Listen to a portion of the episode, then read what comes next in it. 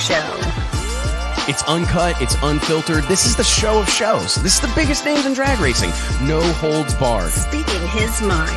I've never had a problem expressing my opinions, but what we're doing here is bigger than that. These are conversations that need to be had in an unfiltered way. Exploring hot topics. Drag racing's all I've ever done. It's all I care to do. And spreading the gospel of drag racing. I respect the history. I appreciate how far we've come, but I want more for this sport, and I'll fight for it. This is the great American motorsport, drag racing. The Wes Buck Show starts in three, two, one.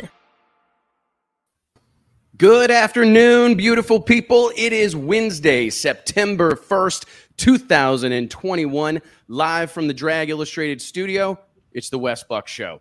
Let's everybody clap. Come on. Come on. Let's give a little round of applause. Wherever you are, I want to tell you guys so much from the bottom of my heart. Thank you. Whether you're watching along on YouTube, Facebook, listening to it after the fact via Spotify or Apple Podcast, thank you so much for being a part of this. I truly feel that your involvement, your engagement, your comments, your likes, your shares, it's like oxygen to us here at Drag Illustrated. We love engaging with you. We love talking drag racing every Wednesday, and we literally cannot do this deal without you. Today's show, it's going to be an absolute barn burner, I tell you.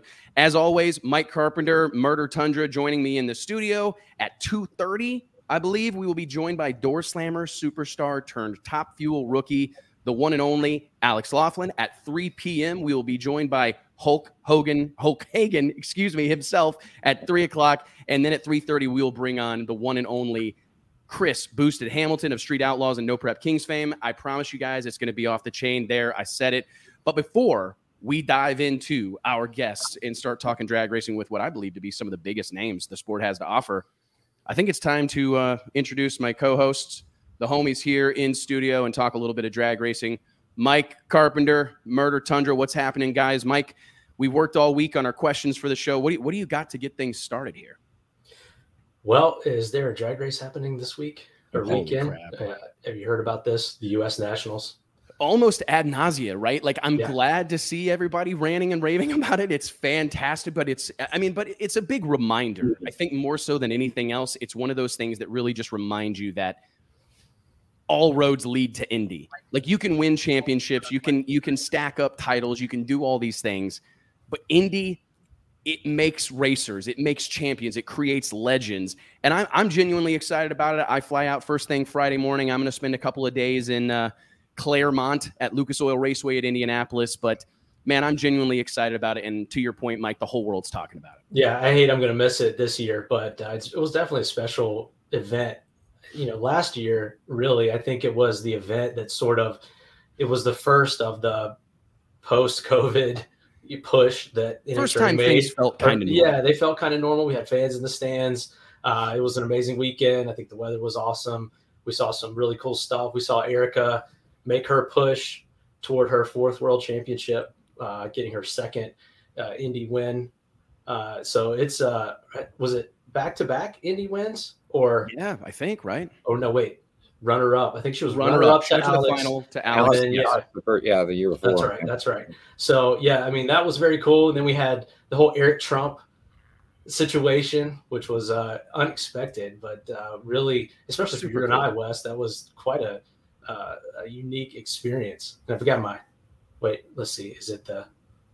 Is it the MAGA hat? Yeah, the MAGA yeah. hat there in the background, signed, signed by signed by Donald himself. Oh, who, is it? Yeah, who we uh, who we did a video for, which still is mind blowing that we ended up doing a video uh, promoting drag racing, kind of on the fly with our team that we had on the ground there at Indy, and uh, we get it to uh, the Trump team, one thing leads to another. Next thing we know, the big guy, as they call him, is posting it on social. That was, I think we totally was that something that happened to us that we completely like spaced the significance of as it was like happening. it's like an out of body deal. Like you just yeah. forget, you know, like you're on autopilot. You can't believe that this is happening. It's totally not what we intended to go there to do. Uh, but it, it, you know, it just was awesome. Really worked out. We made some new friends, made some new, uh, some new contacts, and and really kind of a once in a lifetime experience, probably. Man, I really think so. It's uh, it's an ing- it's an incredible it was for me personally as somebody who like i don't want to dive into a bunch of politics i just have respect for anybody that's like in office serving our country doing doing those type of things yeah you and have for to. me it was a huge moment just to be in the presence of somebody that was involved Right. in that circle the son of donald trump it was a cool moment man and i'll i'll never forget it seeing him climb behind the wheel of jeg coughlin's pro stock car jeg coughlin jr's pro stock car and whack the throttle a couple of times I mean, it was cool no matter it's a what. moment man I mean, any president or his family, direct family, is there hanging out and whacking the throttle in a pro stock car, and we're doing drag racing videos for them. Regardless of where you stand, you have to admit that's pretty cool. I was jealous.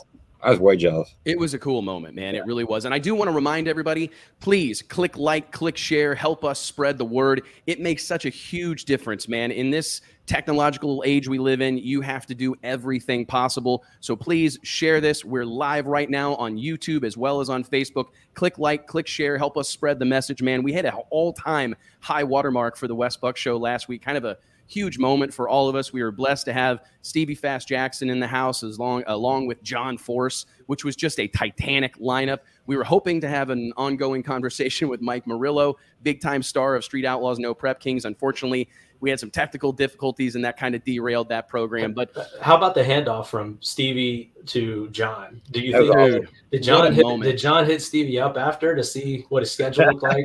See That if he really could get him in was- the car. I think that was a legitimate drag racing moment. In my opinion, that was completely organic. Kudos to you guys because apparently there was a conversation going on in the background about John's waiting. Should we Yeah, just we were throw him waiting. into the We were waiting for you Oh, to like give your seal of approval. about uh, Yeah. him being, being, you know, him being a We were team. like, just We're like, it, let's just just throw it. him on and surprise him. Yeah. Like, yeah. Well, and I think Stevie, like Stevie, got a little red in the neck. You know what oh I mean? Blood and he was like, blood pressure went way up, and he went on and put on like basically a full pressure pitch pitch. to, yeah. to become the test pilot to jump in a car. And I honestly, I'm hoping and pray. And this is a tough thing to talk about because I I hate, and we're gonna we're gonna dive into this a little bit with Alex Laughlin a little bit later, but. I I always hate to see door slammer drag racing, which I don't think it's any secret that I'm the biggest fan of door slammer drag racing. I always hate to see one of our best and brightest, somebody that's really been a, a huge part of the ascension of door slammer drag racing, someone like Stevie Fast, moving on to to something else. I would hate to see door slammer drag racing leave, lose Stevie, excuse me, to Nitro Racing, to Top Fueler Funny Car. But I tell you what, if I take a step back and I really reflect on what would be the absolute best possible thing, in my opinion, that could happen to the sport of drag racing headed into the future, especially as some of these huge, big, polarizing personalities, the John Forces of the world, as their careers start to wind down, right? And as they start to to really contemplate how much longer am I going to do this? When do I ride off into the sunset? Do I want to go out on top? It's so important to have somebody locked and loaded to, to go in Yeah. and, and consume that spotlight and kind of take the reins. And I personally feel I can look across the whole sport. I don't know that there is anybody better suited to carry this sport, to carry pro level drag racing into the future, 22, 23, and so on, than Stevie Fast Jackson. And I hope Great. that I someday we can sit down and have a conversation and and and reminisce and BS about the fact that we kind of helped connect those two right here on this show via this platform that we're so proud of. And can you imagine if that day actually happened? Looking back on that clip five, ten years from now, I mean, just What imagine. John said the stars are coming, or you know, some, to some effect. He knows that that is something that's going to take place sooner or later. So that that's a it's a possibility. We're going to need stuff like that. If, if Nitro Racing is going to survive in the format that it has and, and is carried by these these superstars uh, like a like a John Force, I mean, it, someone like Stevie is is waiting in the wings. We when Stevie first went to NHRA, there was a ton of talk about him uh, going doing some testing, I believe, in a in a DSR car or his relationship with DSR to potentially have some at least some kind of part time ride there. I haven't heard much about that. I think a lot of that was but- rooted in his relationship with Phil Shuler, Oh yeah, who at Phil the time yeah. was crewing. I believe when when when Stevie made his big push into NHRA uh, almost three years ago now, there Phil Shuler was still, I believe, co-crew chief on the Fram car, I believe, uh, alongside Todd Okuhara, or he maybe had already transferred over to the U.S. Army car. But nonetheless, he still had a huge presence over at Don Schumacher Racing, and there Right. was some belief, being that Stevie had spent several years driving Phil Shuler's personal car, the beloved Shadow, the original version, and then Shadow 2.0 after a crazy crash in Valdosta several years back. But there was some some hubbub, some rumors that that could potentially happen. Obviously, it has not. But I do think that if if there was a way that that something like that could happen, even if it was Stevie getting his feet wet, wet serving as a test pilot a little bit for John Force Racing, there is some synergy there. Maybe they don't know it.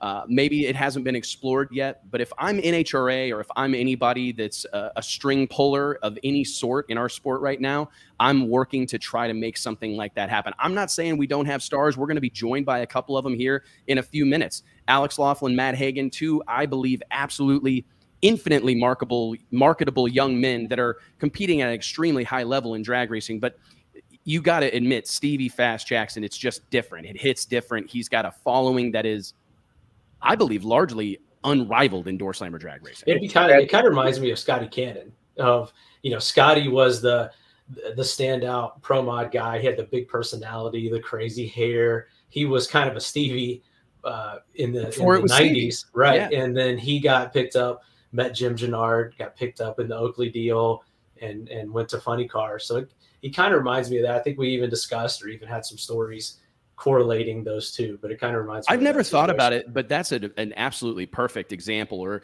the way that that Scotty Cannon came up through the door slammer ranks really bur- built this hardcore fan following. People that would, I've had stories told to me about fans being willing to fight to the death on behalf of Scotty Cannon. Well, he I remember he, he, didn't need he, he didn't need your help he'd have happily done it himself, I'm sure. But I remember him or maybe Shannon Jenkins telling me a story about on the heels of a big IHRA Pro Mod rule revision that people were up in arms and Scotty was up in arms. They'd made a rule change, I think putting weight or trying to slow down the Hemi, the supercharged Hemi cars to make the nitrous cars more competitive. And there was this big kind of upheaval in the in the pits and fans were willing to fight on behalf of the driver they supported, right? There was the Scotty Cannon awesome. fans that were willing to fight the Shannon Jenkins fans over this this rule, blower versus nitrous, not only on the drag strip but in the freaking pits. Yeah. And I think that Stevie has something like that as well. Sure. I mean, we saw it on display when he dived into this whole no prep controversy and started going back and forth with Justin Swanstrom,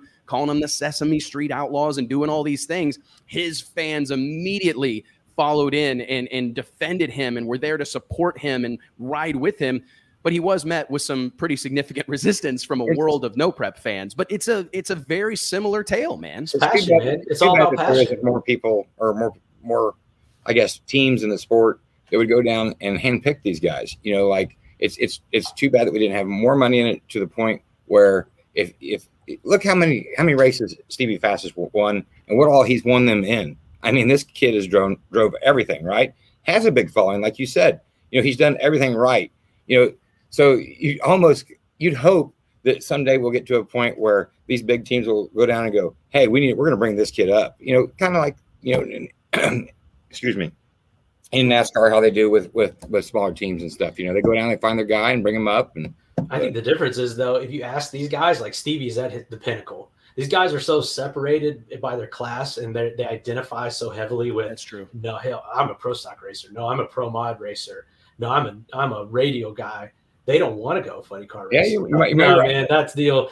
That deal's done. I'm I'm right here. I'm at the pinnacle. So it's less of more of like a farm league type thing to where yeah. you're continually moving up the ladder. And I think if you t- ask Stevie right now, probably his opinion has changed. I know we're gonna we should dive right into our next topic about pro mod car count at Indy, but you know, for the last couple of years, you probably asked Stevie, "Are you at the pinnacle? Do you want to do funny car?" And he would say, no, man, I'm, I'm good right here. I'm at the top. We heard it from Dallas Glenn. I think that that was it was something that our, our audience I think slept on. I slept on a little bit, and it's something that we probably should have talked about more. But right here on the show, Dallas told us two or three weeks ago that his aspirations, he's there. He's at the right. top of the mountain in his mind. He's racing mm-hmm. NHRA Pro Stock. I, I, think about people like Erica Enders, Jeg Coughlin Jr., Greg Anderson. I mean, these guys are iconic. They're legends. They're heroes. People. They're, they're door, different. They, it's a different they're, thing. They're at the man. pinnacle of door car racing. They don't want to get in that play car or top fuel dragster for the most part. Not because they couldn't do it or they or they're any other reason. It's just that they see drag racing as a door slammer sport, which mm-hmm. you know I I can totally agree with. But I can totally. So what, what, what do you think man. about the car count going into Indy? we talked about the car count being down at Brainerd last weekend or a couple weekends ago. And we talked about them being, or NHRA, being somewhat fortunate, in our opinion, that Indy is next on the schedule in that it can kind of wash away the bad taste from Brainerd, which was a fantastic event, but lacked the car count. And at Indy, you know, everyone, even if it's just the only race they run all year, they're coming to Indy. What do you think we're in store for this weekend?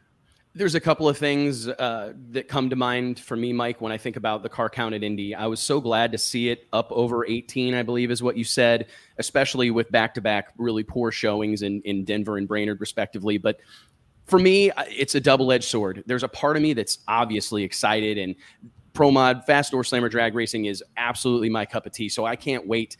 One of my fondest memories of of the U.S. Nationals is just being in the staging lanes amongst all those pro mod cars because I still remember when these cars and these drivers were kind of treated as I don't mean to be uh, disrespectful or whatever, but treated as like a second tier category. They weren't really accepted into the fold of pro level drag racing the way that I feel they deserve to be. And I remember having experienced watching that kind of unfold and develop and being there like on a Saturday morning when they've got one more shot to get in. It's such a unique experience to have the final qualifying session come on Saturday morning, not the greatest track conditions under the the bright sun. It's a very very unique situation, man, but as excited as I am to see some of the names on that list, it was great to see Jim Whiteley on there. He's really been making a push towards the Midwest Drag Racing Series, Keith Haney's program. That's a fantastic outlaw eighth mile pro mod series. He's he's way up there in the points, I think, in the top two or three, competing in that event, or excuse me, that event series all year long. But it's great to see him, especially for what he's what he's done for the NHRA Pro Mod Series.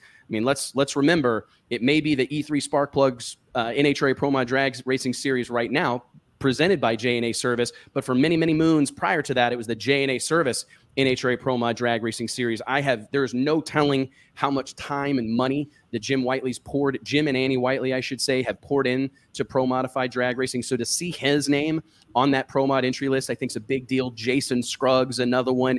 I think it's going to be a fantastic drag race. I'm anxious to see a little bit of the the aftermath of the rule change. I think we started to see things head in the right direction as far as the parity is concerned amongst these different combinations. We've got a slew of them in there right now. I mean, we've got a couple of different cubic inch nitrous combinations, a roots blown deal, pro charger deal, and of course the twin turbo char- charge combination, which is all but gone the way of the dodo here in 2021. But still to see those cars getting a little closer together, the performance much, much, I think, much more representative of the parity that we saw in, in the last few years prior to the inclusion of the pro modifier, or excuse me the pro charger combo i'm excited about it. Yeah, i will I say i'm a little concerned that this is that moment we talked about a few weeks ago where car car count goes through goes back up to where we want it and all of a sudden we forget that there are still some issues. I think the nhra pro mod series i don't mean to pick it apart at all but I, I, would love to see these guys racing for more money. I'd mm-hmm. love to see these guys on on fox you know as part of the television broadcast. I, I do think there's more for pro mod. They deserve more in my opinion but i am super super happy to see it trending in the right direction brother well, I, yeah, I agree, and I think they needed to make a rule change, and I'm glad they did, even if it temporarily hurts the car count, or if it's kind of like, you know, there's nothing that we can do to totally fix this situation for the rest of this year. Let's make this change. Let's get these guys some uh, some some laps under their belt with these rules, and let's focus on 2022 and riding the ship for next year. I think that's, uh, that's what they've done, right? I, I, I mean, really hope that that's what that they're turning their attention to putting their their minds together this uh, off season and really getting this right for next year because I think next year is make or break for this class. If this continues, this is uh, this is you know irrecoverable territory. I think that they've got to really get it right over the off season, go into it with a rule set that they're comfortable with, and that they don't feel like, barring any unforeseen circumstances, they're going to have to change uh, and and let it ride and assure their racers that that's their thinking and get these guys confident about getting on these entry lists. I'm curious, Mike. I want to throw this out there.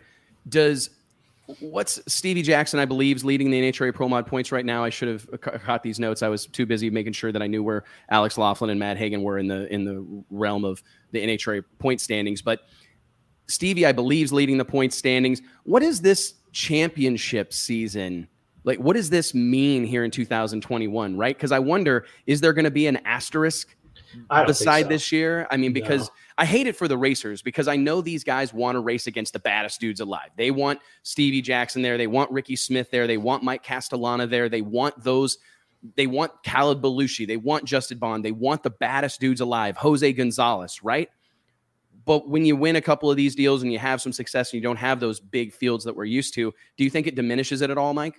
I don't think so. Maybe in the short term, but in the end, all we remember is who won and who won the championship. I mean, there's a lot of these races like the 60s and 70s that these legends won where maybe theirs weren't full fields. Maybe we don't know all the details of that. It's fresh in our memory right now, but as time goes on, I don't think we put an asterisk on anything from from last year. We're certainly not doing it this year. Uh, these guys are out there racing, and I think that takes away from them too much. I mean, we all came into 2021 understanding that this was going to be uh, more of a complete season than last year. So I, I, think just eh, what what would be your reasoning for doing that besides oh we made some rule changes, you know, because right. this is that that's always happened. They're talking about adding another combination next year. You know, that's where I just believe anytime that this has happened, it happened in IHRA uh, as well. You got to get these rules. You got to get these rules right, and maybe you make one change in the middle of the season. Uh, but you know, to change the rules multiple times and have these new combinations coming in, you're you're not. You don't even have the pro chargers under control, and now you're talking about adding I think that's. I mean, I got to tell so you, I don't mean like, to send us down the rabbit hole of talking about something else, but I am going to tell you that I I am not in support of this. This is a this is something that's getting a lot of traction right now. I'm getting a lot of texts about it, a lot of calls about it. That the potential inclusion of a screw, of screw blowers in 2022. I understand to some extent the idea or the notion that there's some cars out there that might show up, but we're not. I think the harsh reality, the real truth is we are not going to gain, I believe, a single touring car by adding that combination. What we will do, however, is make a whole bunch of people that already have an established program convert to that because that many, will how be many screw blown cars that are out there. The last time I can remember screw blown cars running quarter mile was a lot of the West Coast stuff, and you had those guys they're running like 260 you know, or more, 270 falling off right? the trailer, 270. Frankie, didn't Frankie go? Oh yeah, I think Mike that? Maggio out on the West yeah. Coast has been 270 so plus. How, Frankie Taylor's been 270. I mean, and again, I, I trust me, I'm not a supercharger expert whatsoever, but how are you going to rein that combination in? What's is it going to have to weigh 3,000 pounds? Is I don't know what they're like, going to do. No overdrive. I mean, how do you run those cars to compete with these other combinations? Because they we, we, we keep taking these combinations that have gobs of horsepower and having to knock the wind completely out of them. That is that's the issue more times than not. And again, maybe maybe the issue with with screw superchargers would be a mechanical limitation and not an electronic or otherwise limitation. It's a like step in the right direction, but, but, I mean, it's it's still they they they're just making too much power. I've had a handful of guys tell me that arena like, oh man, there's a guy, you know, there's a couple of guys in the Midwest that would come run a handful of races. And I love that. And I and that's absolutely what we're after. But I just really don't think we're gonna gain any touring cars. I think the best possible situation for the NHRA Pro Mod series is to arrive at a rule set that's going to and I think leave it where it is. I don't I do not think including another combination is a step in the right direction. I I I don't mean to offend anybody that that disagrees with that mindset, but I think it'd be cool. And i think the, I love seeing. I wish there were ten combinations. Same. I think that that's what makes Pro Mod badass. Is just all the. But it's so hard but to it's, do. It's right? impossible to police, and especially on quarter mile. Yeah, I mean it's so so hard to do, in my opinion, and I think that what what we the perfect scenario would be to develop, allow the rules to kind of settle I think we're close. Get to a point where we're going to have maybe 16 to 20 quote unquote touring pros. Get Jim Whiteley back involved. Get Jason Scruggs going to a majority of the races. Get Eric Latino back in the fold. There's a Mike Castellana back in the fold. There's a lot of guys that we haven't seen recently. Mm-hmm. Sidnei Frigo comes to mind. Always a player, has won races, always running at the front. Get some of these guys back in the mix. Find out what's preventing them from participating full time. And then you know, solve those problems, obviously, but go into every event with like a field of 16, 18, 20 best case scenario what I would call touring pros, and then have the rules. And I think this is probably something that would happen by way of these safety rules that Stevie Jackson uh, referenced last year the the enclosed drive shaft tunnel or the enclosed uh, tunnel from firewall to uh, the drive shaft enclosure maybe consider i don't ever want to loosen safety rules. Jace uh, excuse me stevie mentioned like a two race waiver something like that where if you wanted to get your feet wet in the nhra you didn't have to go spend 15 20 25000 dollars changing your car in order to do so. I totally understand the safety aspect of it but i also know the race the nature of racers and that's a very tough sell for a, a multitude yeah, of these well, guys. Brian brian mccaddy's in the youtube comments uh, says use the Ricky Smith thought process, bring them back in a tenth slow, and and let them work their way up. And I agree with that, but uh, to your point, Wes, that's expensive.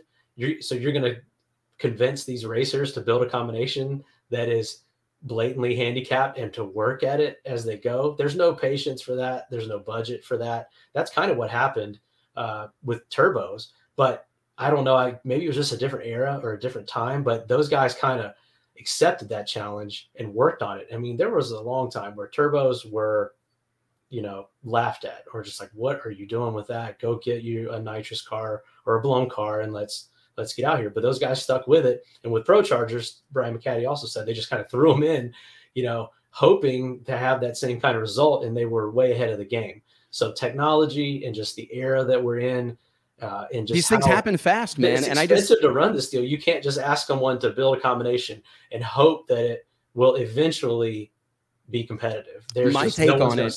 Can you imagine a world where we had all the aforementioned superstars of the NHRA Pro Mod Drag Racing Series, right? Uh, going to all these events, but when the when the NHRA E3 the E3 Spark Plugs NHRA Drag Racing Series rolls into maybe St. Louis to Gateway International Raceway, excuse me, Worldwide Technology Raceway, there across the Mississippi River from the from the Arch in downtown St. Louis. How cool would it be to see some of the stars of the Midwest Drag Racing Series show up, right? Keith Haney's car, legal to run NHRA minus all those safety rules. Todd Martin, you know, maybe he's got a roots blower program, or there's a slew, there's a handful of Pro Charger cars. Uh, Rob G- uh, Gallegos, I think I said, his name, last name close to correct, but there's a handful of those guys that I think when it made sense regionally would turn up right? And then you go out to the East Coast for the four wide nationals at ZMAX Dragway. You, you get maybe Jay Cox, Tommy Franklin, Jason Harris to show up because their cars are legal, right? Well, those minus rules, those safety, yeah. minus those safety rules. That and I just probably the the where it took a turn for the worse is that now that just singles out those NHRA cars to where they've got all that extra weight and the safety rules, and these other cars don't have to have it. And those guys are not putting those on. Uh, and maybe they see it as just not being necessary as well. Maybe a knee jerk reaction. Well, I don't think they're going to make a bunch of. They're not going to put a bunch, hang a bunch of weight on their car, or make a bunch of changes to their car that's going to put them at a disadvantage where they race primarily. Yeah, is the and main I think thing. the era of hoping to pick guys from uh, local. We talked about this last week. There's so many local series that these guys are excited about running and build their cars for. They're not also hoping to maybe jump into an NHRA race and go out there and probably you know get their ass handed to them because they're just you know unprepared or don't have the same i mean you used to see that but now there's just too many different series to where it's i don't think it's happening anymore. And the nhra pro mod series uh, is not the maybe it's not the draw that it was you know when it used to kind of be the only game in town it's an interesting discussion to have, man, and I and I think that we will probably circle back around to this because this is a fun one to talk about. I think it's near and dear both of our hearts. It's pro modified drag racing. Yeah, sorry, I get fired no, up. We're talking same, dude. I, so do I, dude. I mean, it's been central to what we do at Drag Illustrated for 15 years. Um, I got two things I want to touch on real quick. Uh, I'm going to uh, JT take me to a, a solo panel here real quick. I just it would be an absolute tragedy for me not to make mention of the brand new issue of Drag Illustrated. JT, I'm going to click the button here. The brand new issue of Drag Illustrated magazine that just dropped on dragillustrated.com. Check it out. Galen Rollison, Britt Cummings on the cover of our special sportsman issue. This is something that we do every year to celebrate the, the weekend warriors, the grassroots racers, the people that keep our sport headed in the right direction. So proud of this issue. Incredible cover story with Britt and Galen talking about their guaranteed million dollar drag race and just all things sportsman racing. We really wanted to use these two, who I believe are doing fantastic things for sportsman level drag racing, big money bracket racing. They, they do all sorts of cool stuff, their team events, everything these guys do, I'm a big fan of. But I thought that they would be a fantastic group of people, a fantastic duo to use to take the temperature of sportsman drag racing. This has been something that I get more emails about maybe than anything else. And that's that how many million dollar ra- drag races can we have? SFGs did one. There's the the original million dollar drag race, of course. We also have Galen and and Britt's guaranteed million how many of how many of these major big money bracket racing events can our sport support? And what's it do to every other event? I mean it seems like every time we turn our head there's another 10,000 20,000 30,000 100,000 to win bracket race. Just this past weekend the the inaugural Jeg spring fling took off. I think they paid 25,000 one day 100,000 one day. I mean it's it's incredible the amount of money that's changing hands at these big money bracket races and it's a fascinating fascinating story how this has all come to be so remember log on to dragillustrated.com you can check out the brand new issue of the magazine for free. We are big fans of giving our best content away. It's something that's near and dear our heart. It serves our mission to grow and build the sport of drag racing. Trust me, we have that desire to put it behind a paywall like the New York Times or the Wall Street Journal, but we know that the way we can do the most for the sport of drag racing is put this content what I believe to be the best storytellers in the drag in the drag racing world. They operate here at Drag Illustrated, and I think we can best serve our mission by giving this stuff away for free. So you can check out the entire issue on dragillustrated.com. You can also subscribe and you will get the magazine emailed to you every month. So please check it out. Really proud of it. Tons of great photography in there. Really an all round epic issue of the magazine. And I suppose without further ado, and guys, I have to say that I'm genuinely excited about this. I've been saying for years that our next guest, in my opinion, is perhaps the most marketable young star that our sport has to offer. He's great on camera, he's personable, charismatic. He's got a passion for drag racing that is abundantly clear. He's competed at the highest levels in a wide variety of drag racing disciplines and seemingly shocked the world in 2021 by announcing his move into top fuel competition. Friends, give it up. And I want a round of applause from Murder Tundra and Mike Carpenter here. Give it up for Alex Laughlin. Come on, guys. Woo, cheer, everybody. What's cracking? Sweet, Mike. I, am actually a top fan, right, Alex? Yeah, you got your top yeah. fan badge. Yeah, I, I, do have a top I got badge. a top fan badge. yeah. Dude, if you literally like, it. I think if you open your freaking Facebook app, I get a notification. Yeah, yeah, yeah, perfect. Seriously. Hopefully everybody does. Yeah, check that out. Yeah, is Letter G. yeah, and, buddy. and I tell, I'm going to real quick, and I'm not going to derail this interview, so bear with me because I, I typically do. But uh, I'm going to say this real quick. There's a funny story behind that ring. Ladies and gentlemen, Alex is a, is a dear friend of mine, somebody I consider an, a real homie away from all this. Like, if we all quit drag racing tomorrow, Alex and I, I believe, would still be friends. And he, after he won, lights out, he was on the cover of, of Drag Illustrated magazine, with holding up the, the, the money phone, the big stack of cash with Donald Long. Great moment. He had a ch- championship rings were created to commemorate that moment. Alex, being the kind of guy he is, gifted me one big moment for me. I open the box and it's it's got the blue screw on there, representative of, of Alex's beloved C6 Corvette with the screw blower up top. Uh, really cool moment for me. Alex, I don't know if you know this. About three months after that, our Drag Illustrated offices got broken into, and all of my championship rings got stolen uh, that had been gifted to me from various teams and team owners. And there were some of my prized possessions, and that It was it was me. fight.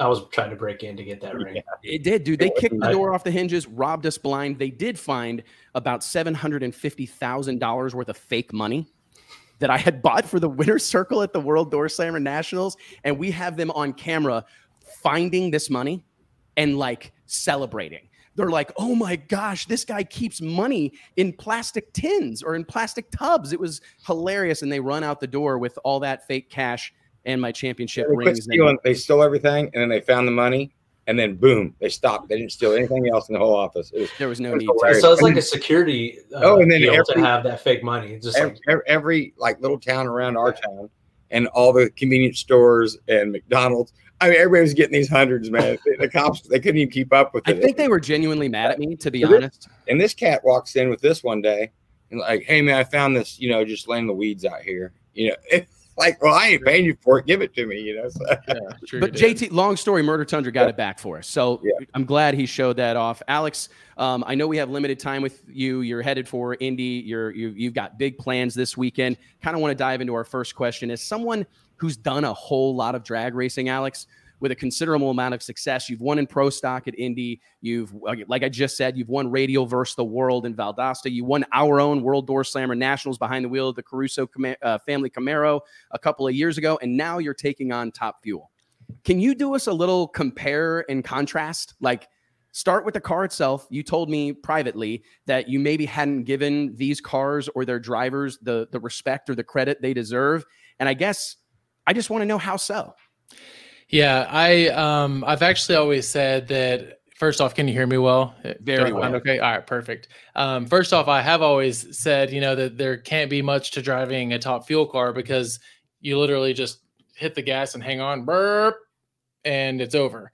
Um, while that 100% is true as far as how long it lasts, I was completely wrong about what it even feels like to your body. You know, I've drag raced literally everything except a bike and a boat, I think. And the top fuel car doesn't compare to anything else, you know, especially, especially the pro stock guys. Um, they, they do always dog on it and they say that a pro stock car is the hardest car um, to drive. I don't think that's true after um, doing both or a lot of everything or wow. a little bit of everything. I think that it's easier to drive a pro stock car. It's harder to drive a pro stock car perfectly. That's that's the hardest part. I think that probably anybody can get out of a top fuel car um, that because they're going so fast already that they're able to slow everything down in their mind and process it much quicker. So since everything's happening so much slower in a pro stock car, I feel like most people would be able to hop in and, and make a lap. Um, but doing it perfectly, I, I do feel is a long shot. So that's the hardest part.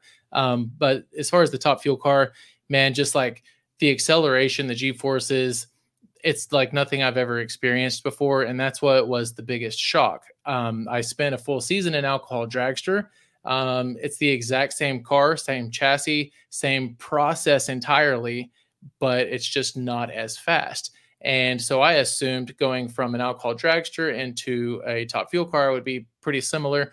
I didn't learn, I didn't have to learn how to drive the top fuel car because it is the same process, but I did have to learn what is happening to my body and what am I experiencing because it's it's just insane. Period. Does that speak to the fact that that drag racers, especially in our nitro categories, are way more athletes than maybe they're given credit for? Because I know almost every time there's a ESPN does some sort of an award ceremony, or there's some major mainstream sports uh, company or media outlet starts talking about athletes and whatnot, drivers are typically completely excluded from those conversations. And I'm just curious. I mean, we see it all the time. Someone climbs out of one of those cars, huffing and puffing, and even the best, whether it's Steve Torrence or Matt Hagan, guys that are at the absolute top peak of their game, uh, or as well as relatively fresh faces. Paul Lee, someone that we've seen the last few years making full pulls in, in Nitro Funny Car, he gets out of the car, and I mean, it's short for breath. Matt Hagan gets out of the car, huffing and puffing, man. Do you think that makes a great argument, what you just said, that the guys and gals that drive these cars are absolutely athletes.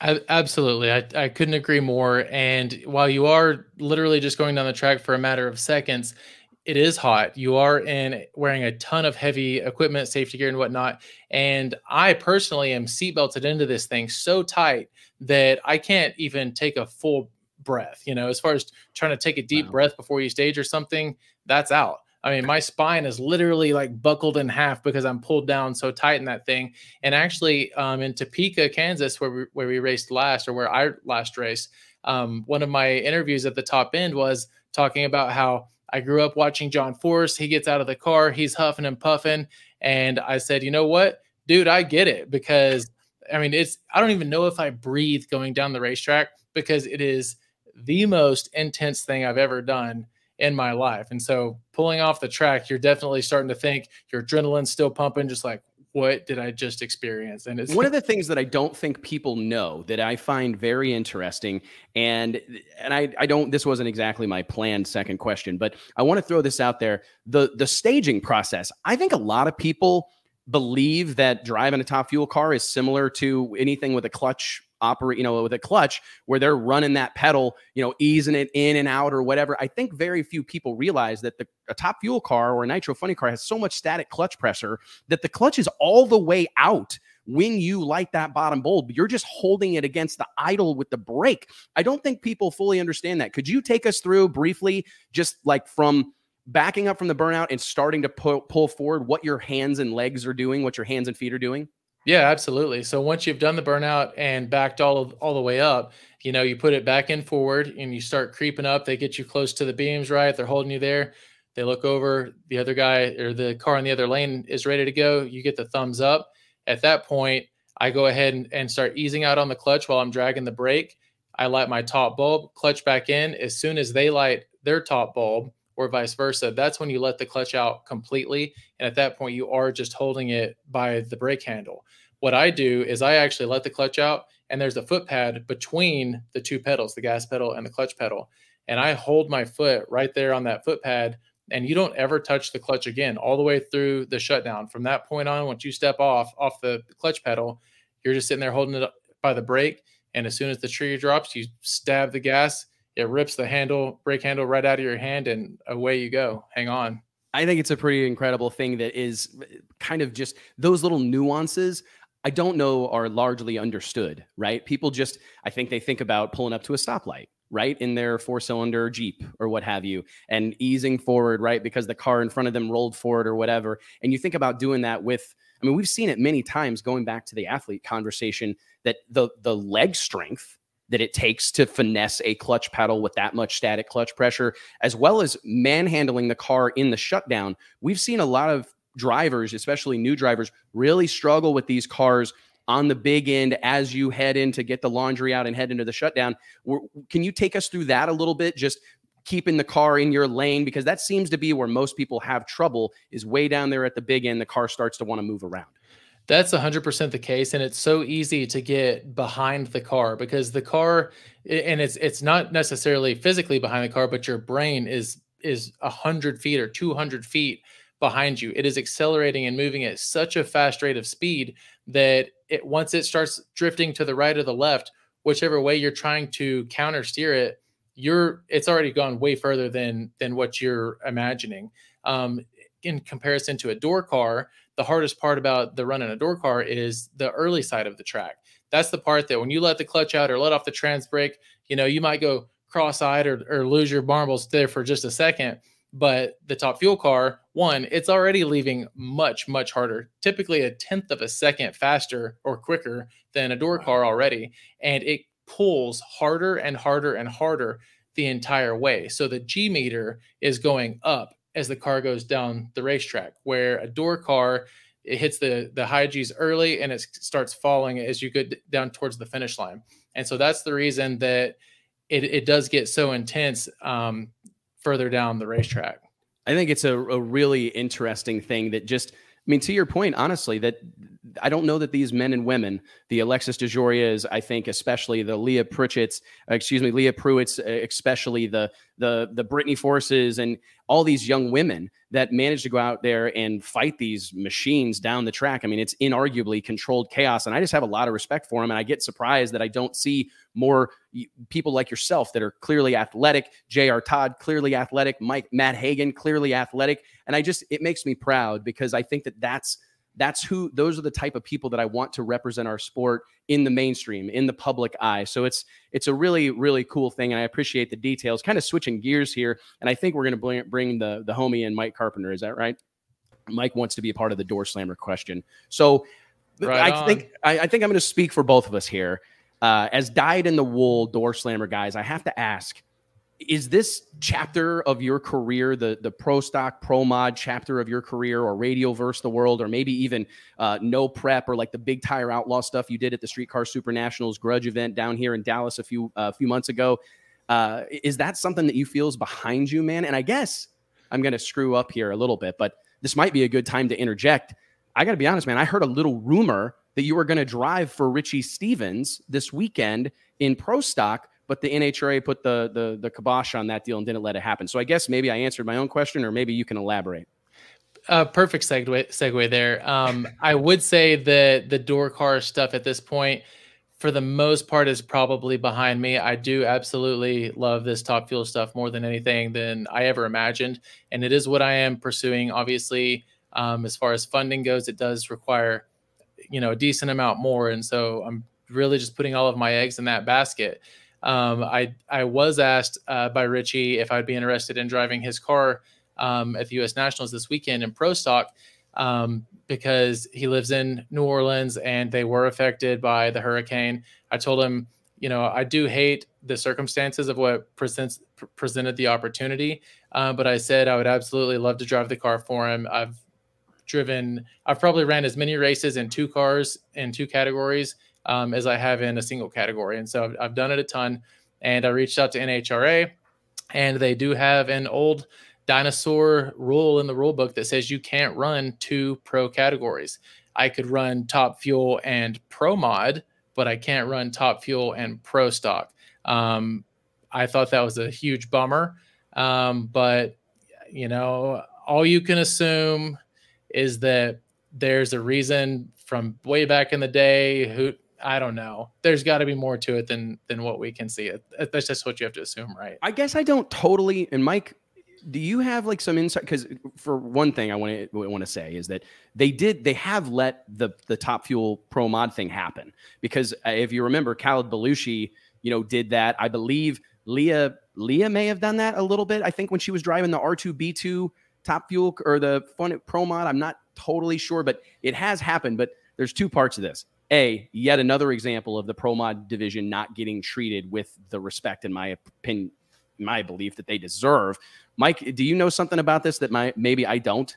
I really don't. And i mean it's probably pretty rare for it to happen at the same race. You might see guys that would do this you know alternate or go back and forth from top fuel to pro mod or something like that but to happen at the same race i think is what do you do What rare. is the what is the concern alex? Did they explain what the exact what the issue is necessarily no, I, I didn't get any explanation other than, you know, it's been asked before, and if they made an exception this one time, that it would open up Pandora's box um, for future issues. And that's what I'm saying. I, yeah, there must I'd be more to, to it. That is, or what the issues are. Is it a scheduling thing? Is it uh, a competitive thing where someone could compete, like a Steve Torrence or somebody could compete in all three classes, and they don't want that? I mean, kind of. I wonder odd, if it has but... something to do with like uh, uh timing. You know, we, we well, we've like experienced that ourselves, yeah, right? Like that's what I mean. We've experienced that ourselves. We had a situation at the World Door Slammer Nationals earlier this year, the CTEC World Door Slammer Nationals presented by Jegs in Orlando an interesting situation where Erica Enders was racing pro stock, obviously competing in our headline category, but also in comp eliminator. And it was just, it, I admit that it was a bit of a dance, right? Because you did find yourself in a situation where like, okay, we got to hold things up because we need to get Erica back up here to get her ready for comp, and we can't run those cars. Or it, it, I can see how it causes a problem, but I guess my question right now, in the grand scheme of things, you've got someone like Alex Laughlin who has a strong fan following, is really on the come up, right? Made this big move into Top Fuel, has sponsorship support, has companies like Hot Wheels following his his movements and, and working with him frequently. It seems like it would be worth whatever is required to make this big moment possible because it would be it would be the talk of town. Yeah, I think it would be a cool deal. Um, unfortunately, they they shot it down. Um, you know, but you look back to you uh, just a few years ago, you had to be 18 years old to be able to compete in a pro category. Um, that was another old dinosaur rule, and they ended up changing that for Tanner Gray. But I guess at the end of the day, I don't have the money to buy the rules. oh, yeah, it usually well, comes to that, right? But I mean, unfortunately, I do think that sometimes those things are at play, whether we like it or not. I mean, it's the way of the world, especially here in 2021. Man, a, well, this a, a checkbook especially... can change can change things. I, I do find it interesting, especially with some of the car count issues yeah, that the NHRA has had in 2022, or excuse me, in 2021. It feels like anything we could do to yeah, get exactly. another rig in the pits because I look at it from so many different angles. Like when I put my promoter hat on, unfortunately, I can't help but think about another tractor trailer in the pits, right? Another somebody to get an autograph or to walk by and take pictures things like that. I mean it really adds to the event the event in a lot of different ways more so than just on the racetrack. Um, interesting thing do you do you look back? I mean you've had some really really i'm sure fond memories of door slammer drag racing. It's it's eh, winning all these big races being a part of all the the big events down at donald long's productions in south georgia motorsports park. What of that world do you think that you will miss the most alex Man, I will say the door cars had my heart for the longest time, and I I will always always love them, and you know never regret the time that I spent in them. Um, they are they are difficult to drive. Um, they're a blast to drive. Um, it is it, it is a completely different feeling. Um, so you can't I can't quite say that that I just absolutely love the top fuel stuff so so much more because it is still very different. Um, if i did have the opportunity to hop back in a pro mod or something um, here in the future i would i would be happy to. Absolutely. Uh, kind of on the same line we talked about stevie earlier and we talked about it being so rare really scotty cannon being the prime example of door slammer guys going to the fuel ranks. Why do you think that is so rare that we don't see see more of this crossover. So many people wanting to try something new or do it. Like in your case, we talk about your marketing partners and your sponsors. You're such a savvy marketer that you're doing it uh, to bring more exposure to those companies. Why don't we see this happen more often? And why is it so segregated? I think there's probably a couple of reasons. One being because everybody assumes that the nitro stuff is such a a a bigger deal to fund. It costs twice as much, right? Um, I will say that isn't completely the case because I'm doing this for not a whole lot more than what it was costing to run Pro Stock and Pro Mod. Um, but then, secondly, all of the door car guys are just huge fans of door cars. Right. And w- when you're around all of those people, they're the ones that are always like, "Oh, nitro sucks," you know, and and bashing it. And so, I think that some people just don't ever look at considering the switch just because they're they're really just tied and anchored down. I hate to say in like a, a cultish way, but um, I don't know. I probably never would have would have tried it to be honest, other than the reason that all of this came together and just happened.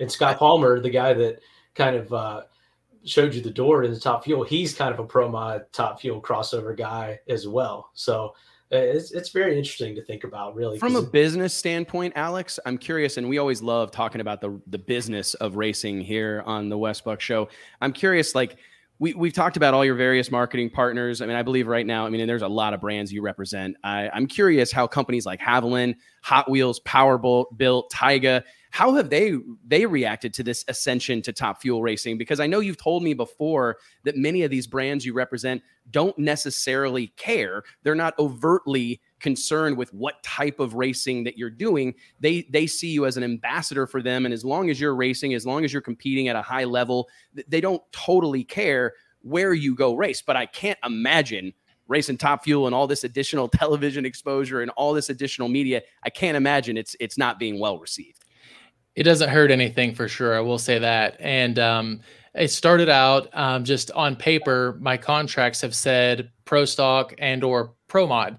And the only pushback I got was from one sponsor is because on paper, and you have to understand working with some of these huge corporate companies, when it gets down to legal and the paperwork, it just has to be what it says that it is. And if whenever I did make the switch going into Denver, they did make an exception um, but they kind of started the weekend out with like, we're not really going to post much about this top fuel car because it isn't what it's supposed to be.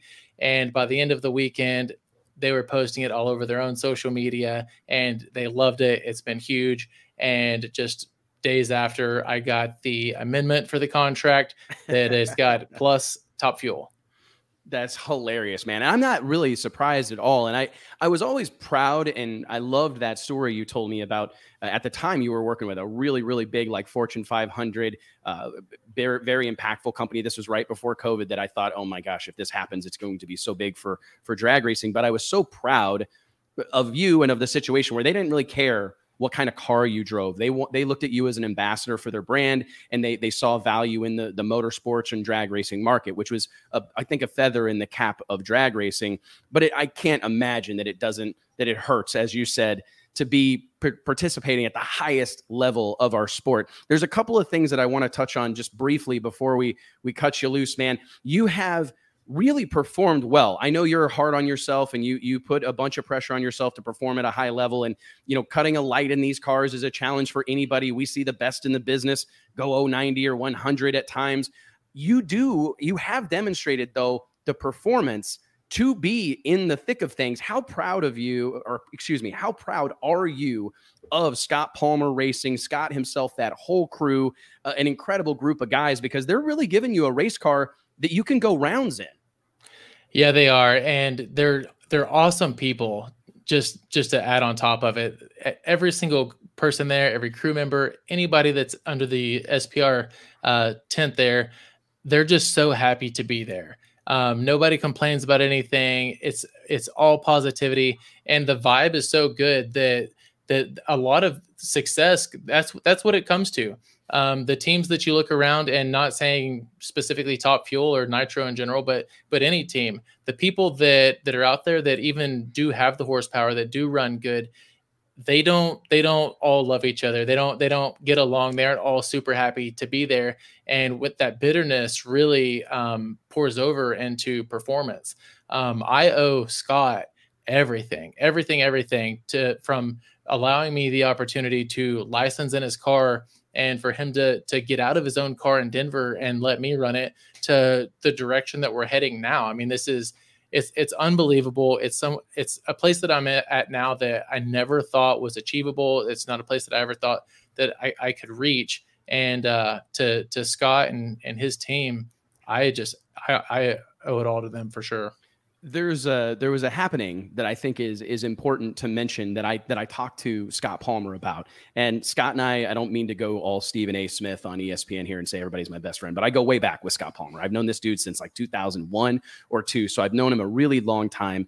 And I was talking to Scott about your licensing process, and I think it's fairly well known at this point that you were intending to go out to the NHRA Mile High Nationals in Denver, of course, sponsored by Dodge and SRT, two of big longtime supporters of Drag Illustrated. So I want to make sure they know we appreciate them. But you were headed out there to run Pro Mod. The Elite Motorsports camp decides that they're going to park the Pro Mod cars for for the time being. You need a ride. You reach out to Scott Palmer, and I think the story here is the licensing process. Scott tells me this story that he goes, "Hey man, most young drivers, most guys that are new to this, they're going to want to go license at Vegas. They're going to want to go to the strip at Las Vegas Motor Speedway. They're going to want to go to ZMAX or Indy, one of these big tracks, wide tracks, lots of shutdown. I told him, Alex, I'm sorry, but the car is already set up. The truck and trailer's out. I've got a match race this weekend at Wichita International Raceway in Kansas, which for the hardcores on here today, this is a nitty gritty little drag strip in Kansas. An awesome place I've been to many times with my family,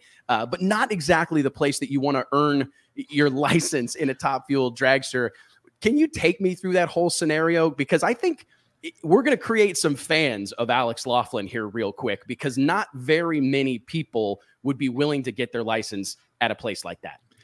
Well, you started it out with saying that most people would want to go to a Vegas or a Charlotte, um, the the long shutdown wide tracks. I 100% would still fall into that category, um, but then you followed up with the willingness, and that's what it came down to. I had to do whatever I had to do, and yeah, I'll admit uh, it made the butterflies a little bit bigger for sure. Um, yeah, leading up the night before, I, I was a little nervous for sure.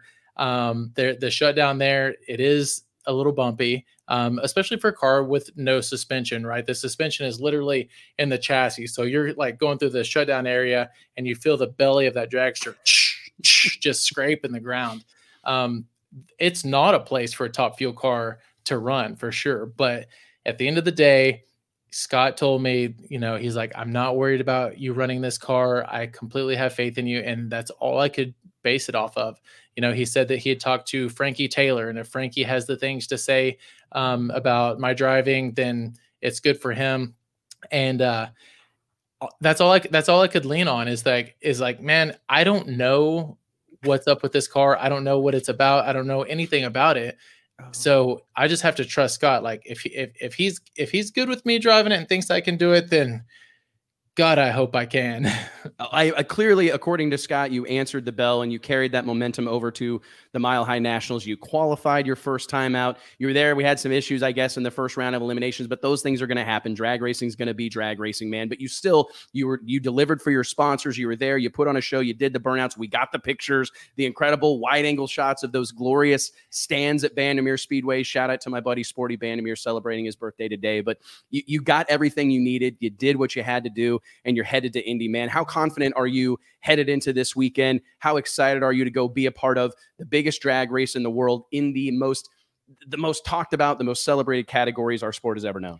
Yeah, I mean it's it's our Super Bowl. It's the biggest one that we've got, and to be racing it in the pinnacle category of NHRA drag racing, it, it's like pinch me moment. Yeah, I'm I'm kind of a softy sometimes. My eyes are kind of getting leaky. Ah, but uh yeah, it's crazy. It really is. It's absolutely insane. Um I was lucky enough to to win the race in uh, Pro Stock back in 2019 and to be able to show up and run top fuel something's happening to my voice also it's really weird. Dude i got goosebumps i'm a big softy. I, mean, uh, I, appreciate it alex and i appreciate that honesty and candid uh, uh, commentary here on this show because that's what we're here for is unfiltered conversations about the sport of drag racing the sport we all love man. And uh, we ask all the time for people to show us that you mean it. And right here today man you're you're doing exactly that. I appreciate it brother. I i do for sure. And uh man it, it may be seven days away um it may be seven years away but one of these days i plan to hold a top fuel wally where's my hand right there so it'd be cool to do it in indy um that's for sure. But. Well, we cannot wait to see this deal unfold, man. Alex, thank you so much for the time. We look forward to seeing you in a couple of days. Please be safe. Best of luck to you, man. And we'll see you at the NHRA US Nationals. Good Thanks luck, for having Alex. me. Thanks, man. Thanks, Thanks, brother. All right, guys. Well, this is one that I've been excited about for a while, Matt. Uh, excuse me, Mike. Um, bringing this guy on the on the show, and, and we're gonna go ahead.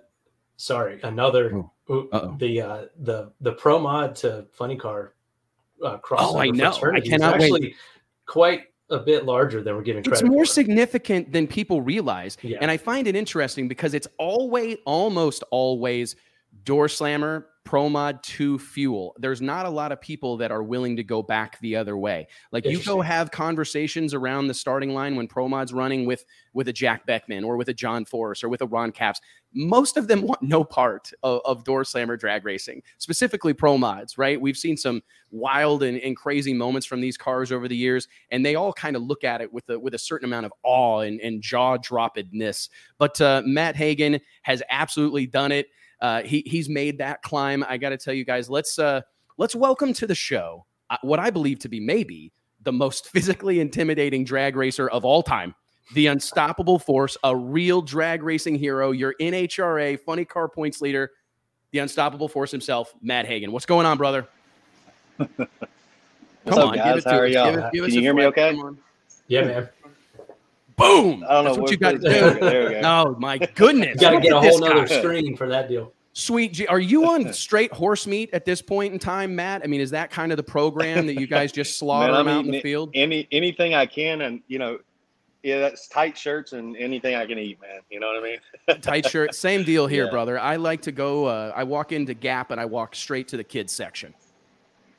That's what I do. I walk into Gap, I go straight back, look for like a, a youth medium, a youth large. That's kind of where I like to to like to hang man. But seriously, uh, Matt, let's dive right into this. And thank you for being a part of this deal, brother. Truly appreciate it a lot. I know you're busy. I know you're getting hey, ready to head out the to, the, to the big go. No problem, dude.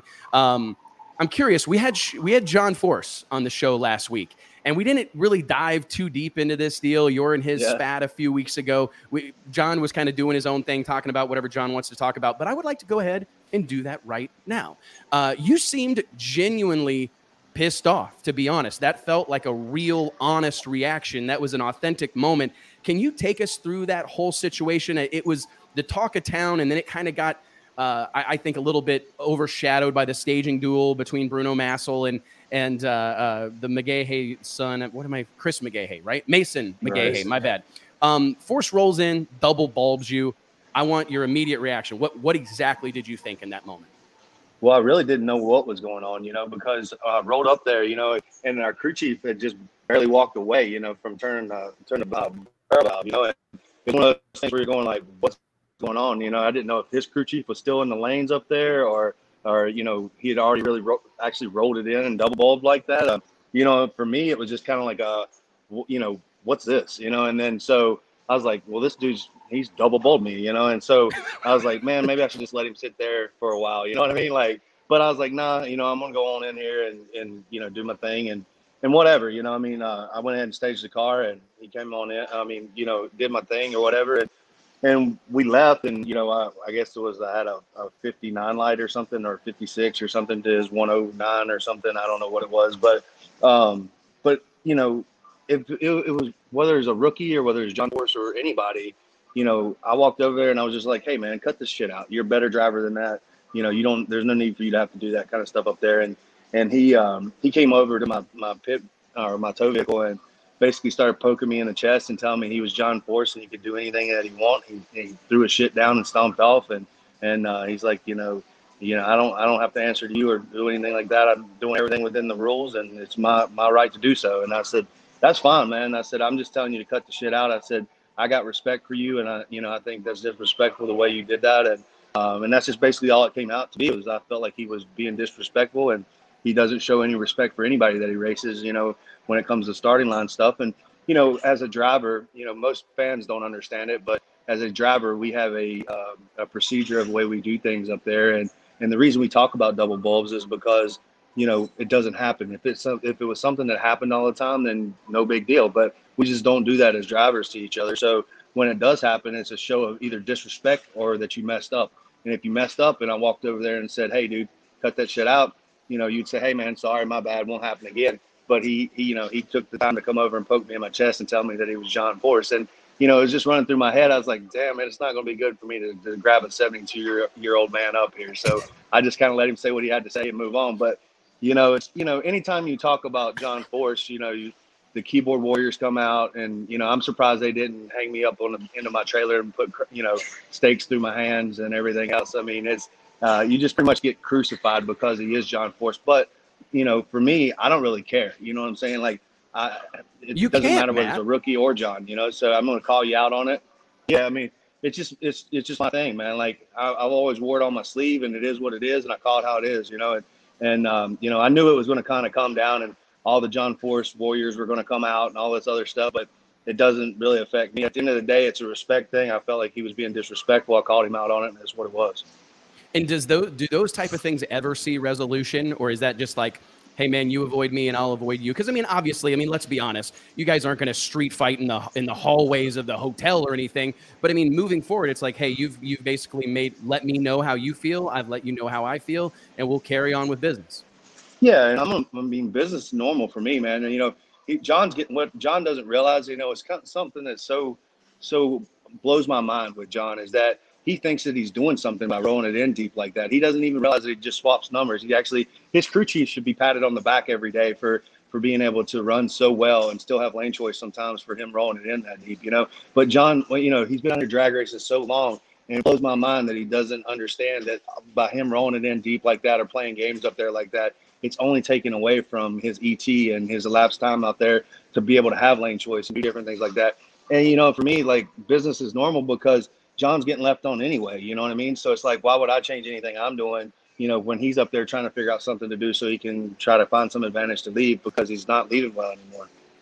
it's interesting to me because we hear so frequently from racers, Matt, that you know don't care who's in the other lane, right? I don't. I'm running my own race, but and I totally respect that, and I would never ever try to convince somebody to look at it differently. But I will argue that, like in every other sport. I mean, it, it may be a nameless, faceless person, but you learn. We hear that a lot in mixed martial arts, right? The Nate Diaz is fighting Conor McGregor, and and it's Conor telling you that I don't care who that is, I don't care who he is, I don't care what he looks like, I don't care his style. A fight's a fight, but the truth is, you learn the nuances of that opponent, right? You learn about Yeah. what they like to do, you learn about their preferences. Oh How yeah. much is that part of your strategy? Because I think that that's a real thing that happens that racers don't like to talk about. Because I mean, I'm here to tell you that Yeah. the, the entire world respects you, Matt, and the racing world respects you. But the but the truth of the matter is, I believe, whether racers are willing to admit it or not, that you race, you, know who's in that other lane. You know what they like to do. You know their tendencies. Oh, yeah. I mean, is that true? A hundred percent. Yeah, like you know, no with John, you give him a six count before you go in because he's slow to come in. So you don't want to be out on the pedal very long. So you go one one thousand, two one thousand, three one thousand, all the way to six, and then you pull your pumps on and you come in. Because if you come, you pull your pumps on and come in, you're sitting there with your your you know your uh, foot off the clutch and the you know pumps on, you know, for a good six second count, and then he's going to take another four or five to come in. You know, so So that's after just- put a you- you cylinder do out, learn. right? I mean, you you got that thing pour both all Yeah. the fuel it'll clutch is getting hot, everything. Yeah, It's a very interesting thing, man. No, I love. I think that it's important that these things get talked about. I mean, personally, you know, putting back on my Vince McMahon Well, like, hat, like Cruz, I'm looking at that all year long. Like, hey, let's. How can we celebrate and talk about these individual matchups? Go ahead. I'm sorry I cut you off, Cruz. Yeah, yeah. No, you're fine. Like Cruz, he likes to. He doesn't like to turn the top bulb on first. You know what I mean? So like he'll wait till the, first person's in a lot of times. You know, or like Alexis, she's the same way. She doesn't like to be a top bulb and stuff like that. So you do as a driver learn um, cadence of other other drivers. Now like Robert Hight, like dude, I love that guy's style, man. Like that's someone out of the force camp that I have so much respect for. That's a great leader that Right. races his race car, that puts the car in there. He's he's basically does a burnout, backs up as quick as he can, stages a car as quick as he can. He's like, let's go race, boom, boom, and that's my type of style of racing. Like I love running Robert because it's no games, it's no bullshit up there. It's like let's let's put this cars in here, let's go race our race, and he's a great leader. You know what I mean? So you got you're going to be up for Robert because he's like he's going to tattoo me if I don't get up on a tree Oh, for him. You know, but there's no games either. It's just like let's just go race the car. You know what I mean? And that's that fires me up, man, because I'm like this guy's no BS. He's coming in here to race. He's got a good race car underneath him. He's a great lever, and that's that makes you as a driver go like I better have my stuff together. You know what I mean? It's fantastic, Matt. I, switching gears a little bit, but not a lot. Um, I mean, hey, I gotta be honest here. I've been texting you, like immediately following every single time you're on camera lately, and it's not like I'm trying to be obnoxious or a bother, but I genuinely think that it's important for me and for the world to give you some positive reinforcement and, and pat you on the back for what I believe has Thanks, been a real coming of age uh, as a drag racing personality. I mean, let's be honest, you've you, you don't lack resume wise, right? Not one, not two, but three rings. You, you're you don't need any more accomplishments. A real shot at a fourth here in 2021. Accomplishment wise, you've done it all. But I truly believe I've seen you enter a new phase of your career when it comes to doing interviews and like to use some more pro wrestling talk, cut promos. I mean, there were wrestlers back in the glory days of the WWF, still today, that were horrible wrestlers. Horrible. I mean, Hulk Hogan is known as one of the worst wrestlers of all time, but man, could he cut a promo right? Man, could he sell it? And that's why Hulk Hogan ascended to the levels that he did. And I, I just, I'm just curious, has this been a conscious decision for Matt Hagan to kind of like let it all hang out a little bit to, to let yourself go? Or has this just kind of happened organically as you've gotten more comfortable with who you, uh, you are as an adult and a grown man here, here and now? Well, it's just that I still have so much passion for what I'm doing, man. You know I mean? I think that, you know, even after 13, 15 years, I mean, if you count pro mod now, you know, I guess it's closer to 20 years. I just still love the sport and I love what I'm doing and I love that I'm still able to do it, you know. And so the the passion for me is just like, you know, when I won uh, you know, Denver, it was just it was something that I've been wanting to do for so long and somebody put so much pressure on you all the time to do it and and we haven't got it done and to do, to do that to to you know to win that you know was just it was unbelievable. And it just it was just like uh you know just the the emotion and the passion and uh it's just all pours out you know and and it's it, but it's like that for every race. And I think that sometimes you know it, you get you see guys like Force or Tony Schumacher or different things like that that that's won all these races. And it's just kind of like you almost seems like it's just like they they're not excited about it sometimes you know and it's just like for me i just can't you know every time we we we hold a trophy up it just the the this the the passion for it comes out you know and it's just you work so hard. And and it's so humbling. This is one of the most humbling sports i've ever been involved with. And it, you know it's just like you can do it all right and still get it wrong because you're at the, the mercy of the parts and the pieces. And it just it, it takes everything to do it right. And for me you know it's just like i'm just enjoying life man. And i'm just living it and loving it. And um, blessed to be doing it and you know just very very grateful you know what i mean? And it's just there's so many people that that want to do what we're doing. I mean you just had alex on the on the show here and uh, i was listening to some of that and it was just you know that's a great kid and he's going to do great things you know and but you know his next goal is to hold up a wally in top fuel you know and and so and and that's a huge thing to do. There's a lot of people out here that haven't done that you know and and uh, when when when that happens it's a special moment that you know nobody can buy it nobody can can you know you, you can't go out here and steal it you can't do it i mean you have to earn it you know and same with the championships but what I, you know some people forget not talking about just a championship just to earn a Wally is incredibly hard to do sometimes. You know, I mean, you think about these guys like Johnny Gray and Morgan Lucas and all these people that, that had unlimited, unlimited amount of money. You know, look at Alexis DeJoria, you know, her, her dad owns Paul Mitchell, you know, I mean, like unlimited amount of money, you know, and it's not not something that you can buy. You know what I mean? You have to put a. We've seen that run together. people out, right? I mean, we've seen Yeah. the inability to buy victory in drag racing send people into retirement.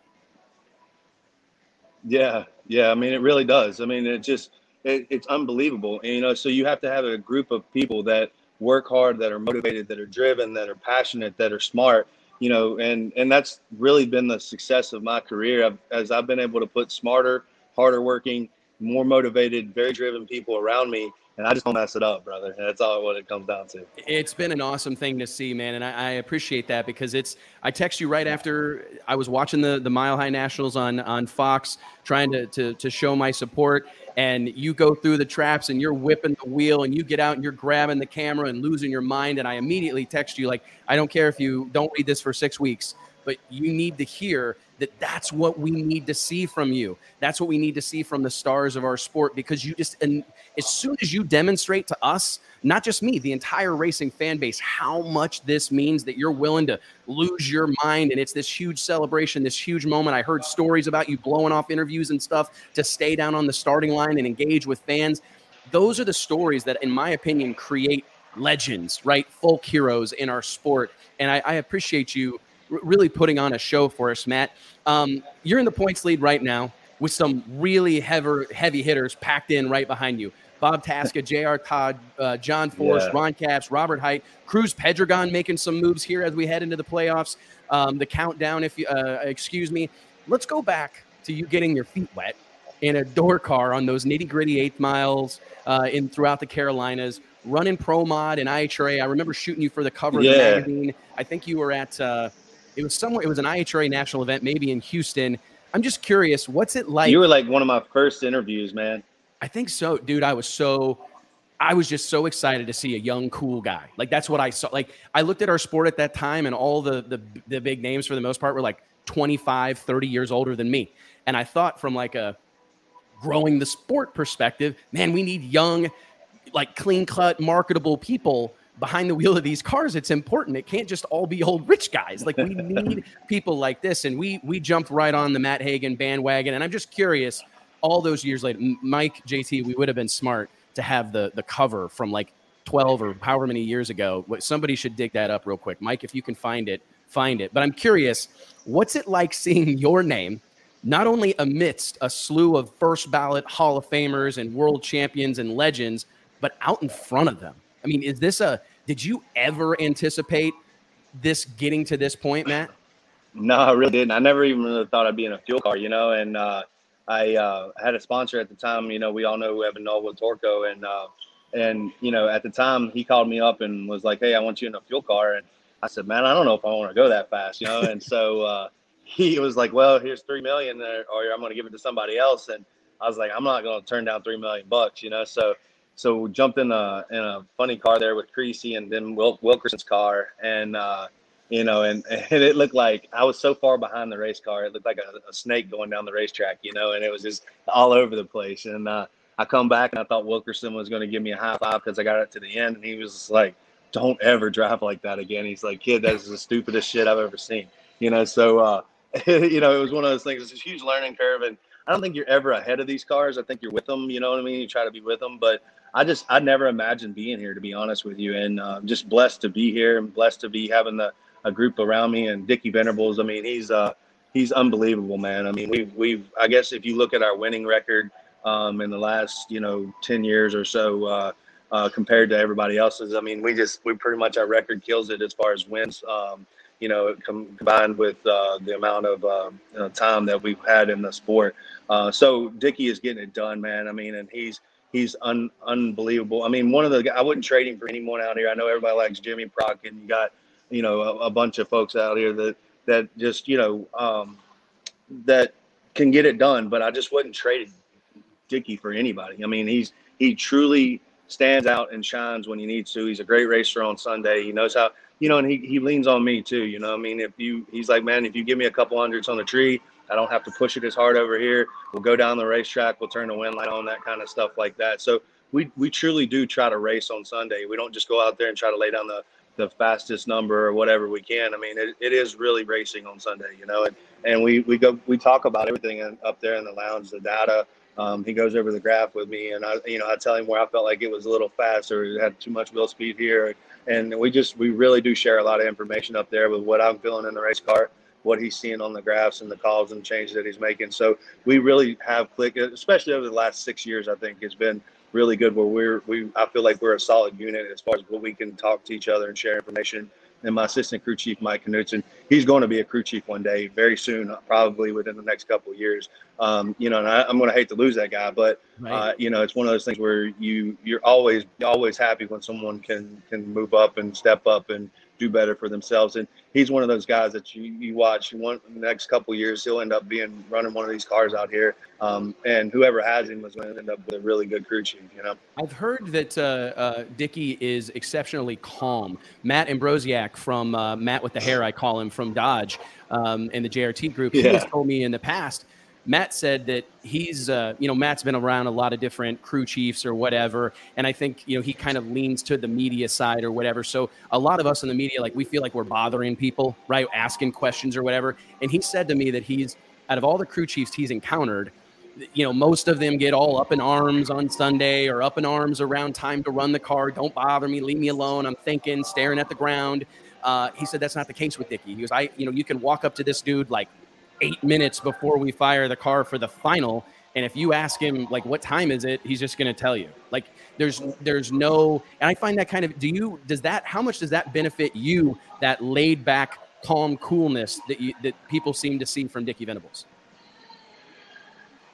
Yeah, I mean he's pretty laid back for sure. I mean there's there's times when there's a lot of chatter in my ears sitting in the car, you know, and I almost want to just turn my mic off, you know. Right. But they're making decisions and calls on the wing, and clutch and tire pressure and you know uh, fuel and everything. You know, so it's like there's a lot of decisions being made a lot of times. But Dicky is super laid back. Um, you know, he's been doing it for a long time, so he's seen a little bit of everything. And I think that you know, with with the decisions that he makes, he he is very confident in them. You know, right. most of the time. I mean, there's very been very few times that he's come back and he'd be like, damn, that wasn't what we were supposed to do. You know what I mean? Most of the time, and that's what I love about Dicky too is he swings for the fence, man. I mean, he's you know with with when you, I guess it was when we were pitching these headers back and uh, you know we were laying down these numbers between us and, and Jimmy Prock, you know what I mean, and Robert Hight. Uh, I mean, it was just like record after record after record after record, and it was just like this is this is cool. You know what I mean? Like it was it was one of those things where you you put your mouthpiece in and you pulled your belts down tight, and you're like, we're gonna go for a ride. You know what I mean? But it uh it just it was unbelievable, you know, and uh it was something that uh, I'll never forget the rest of my life, you know, as far as even winning championships and stuff like that. Just when we were we had we were pushing these cars with thrust and and uh, being able to run as fast as we were. I mean, I went 338. I think Robert went 339. I think he still holds the record, but we were going to top that 340 mark, you know, and and um, you know I went I was the first ever in the threes, the first ever in the 380s, and then I missed missed it by one run by being the first ever in the 370s. You know, and Robert got it, but um, but at the end of the day, we we we did it the next race. You know, and I was like, man, come on, Dick, you couldn't have done it one one race earlier. You know, but but it uh but it was one of those. I think it's awesome it just, to hear that. Like the how much that those type of individual accolades mean to you guys as a racer. Oh man, yeah, it was it was awesome. I mean, because we were setting world records like left and right, and and these cars were just running like crazy, and it was just like that's what we're here to do. We're here to put on a show for the fans, and you know that's you know talking about what the top end interviews and stuff like that, and passing my trophy around and and staying with the fans down there. I mean, I uh, you know everybody wants to rush up to media, and I was like, the media can wait, or the media can come down here to me and we'll get an interview. But these people stayed after the race to come, you know, take a picture with you and get an autograph and you know hold the trophy. I mean, most people have never held a Wally before, you know, and and you know, as a fan, when they do that, it's it's something super special, and they'll bring the pictures back next year and have you sign them and stuff like that. I mean, it, it truly means something to them, you know. And so, you know, I know that media is important. Don't get me wrong, but but you know, if it's that important, they can walk their ass down there to the to the lanes and, and get an interview. You know what I mean? And get out of their AC for a little bit. I've been sweating all day. They can sweat a little bit too, right? But uh, but no, it's just I mean the the top end stuff. It's just one of those things where uh, you know we are here to put on a show. We are showmen, and and you know, John Force says it best, man. I blew up one time and I split my eyes open, you know, like on my uh, right here where you cut your eyebrows, you know, like it bleeds a lot, you know, just whenever you Yeah. nick your head, it bleeds and stuff. And uh, so I, I, my head had rotated in my viewport in my helmet and it split my, my eyebrows open. And I was bleeding and I was in the ambulance and stuff. And, and Force opened up the, the, um, the ambulance. He said, kid, you okay? I said, yeah, man, I'm all right. He said, well, next time, he said, I'm glad you're okay. He said, but next time, roll around on the ground and act like you're on fire. He said, you'll get more TV like that, you know? And I said, you're crazy, man. Oh, that's awesome. But hey, man, you talk about a guy who gets it, right? I mean, it's uh, and I, I do think Yeah. it's it's worth mentioning that you can't count that guy out. I honestly, it's amazing to me No. that he's in the thick of things the way that he is man. right now, right? I mean, it's incredible that he's. Dude, How was- is it at 72 that he's like in the countdown? Like he's a real threat. brother, I was sitting in the car the other day and I was sitting there, you know, and I'm a little fat and out of shape or whatever, but I was pulled down tight in the car and I was going like, this sucks. Like I was sweating my ass off, you know, and and uh, then I looked over and I was like, hell, Force has been sitting in there longer than I have. I said, why don't, why don't you suck it up and get over it? You know what I mean?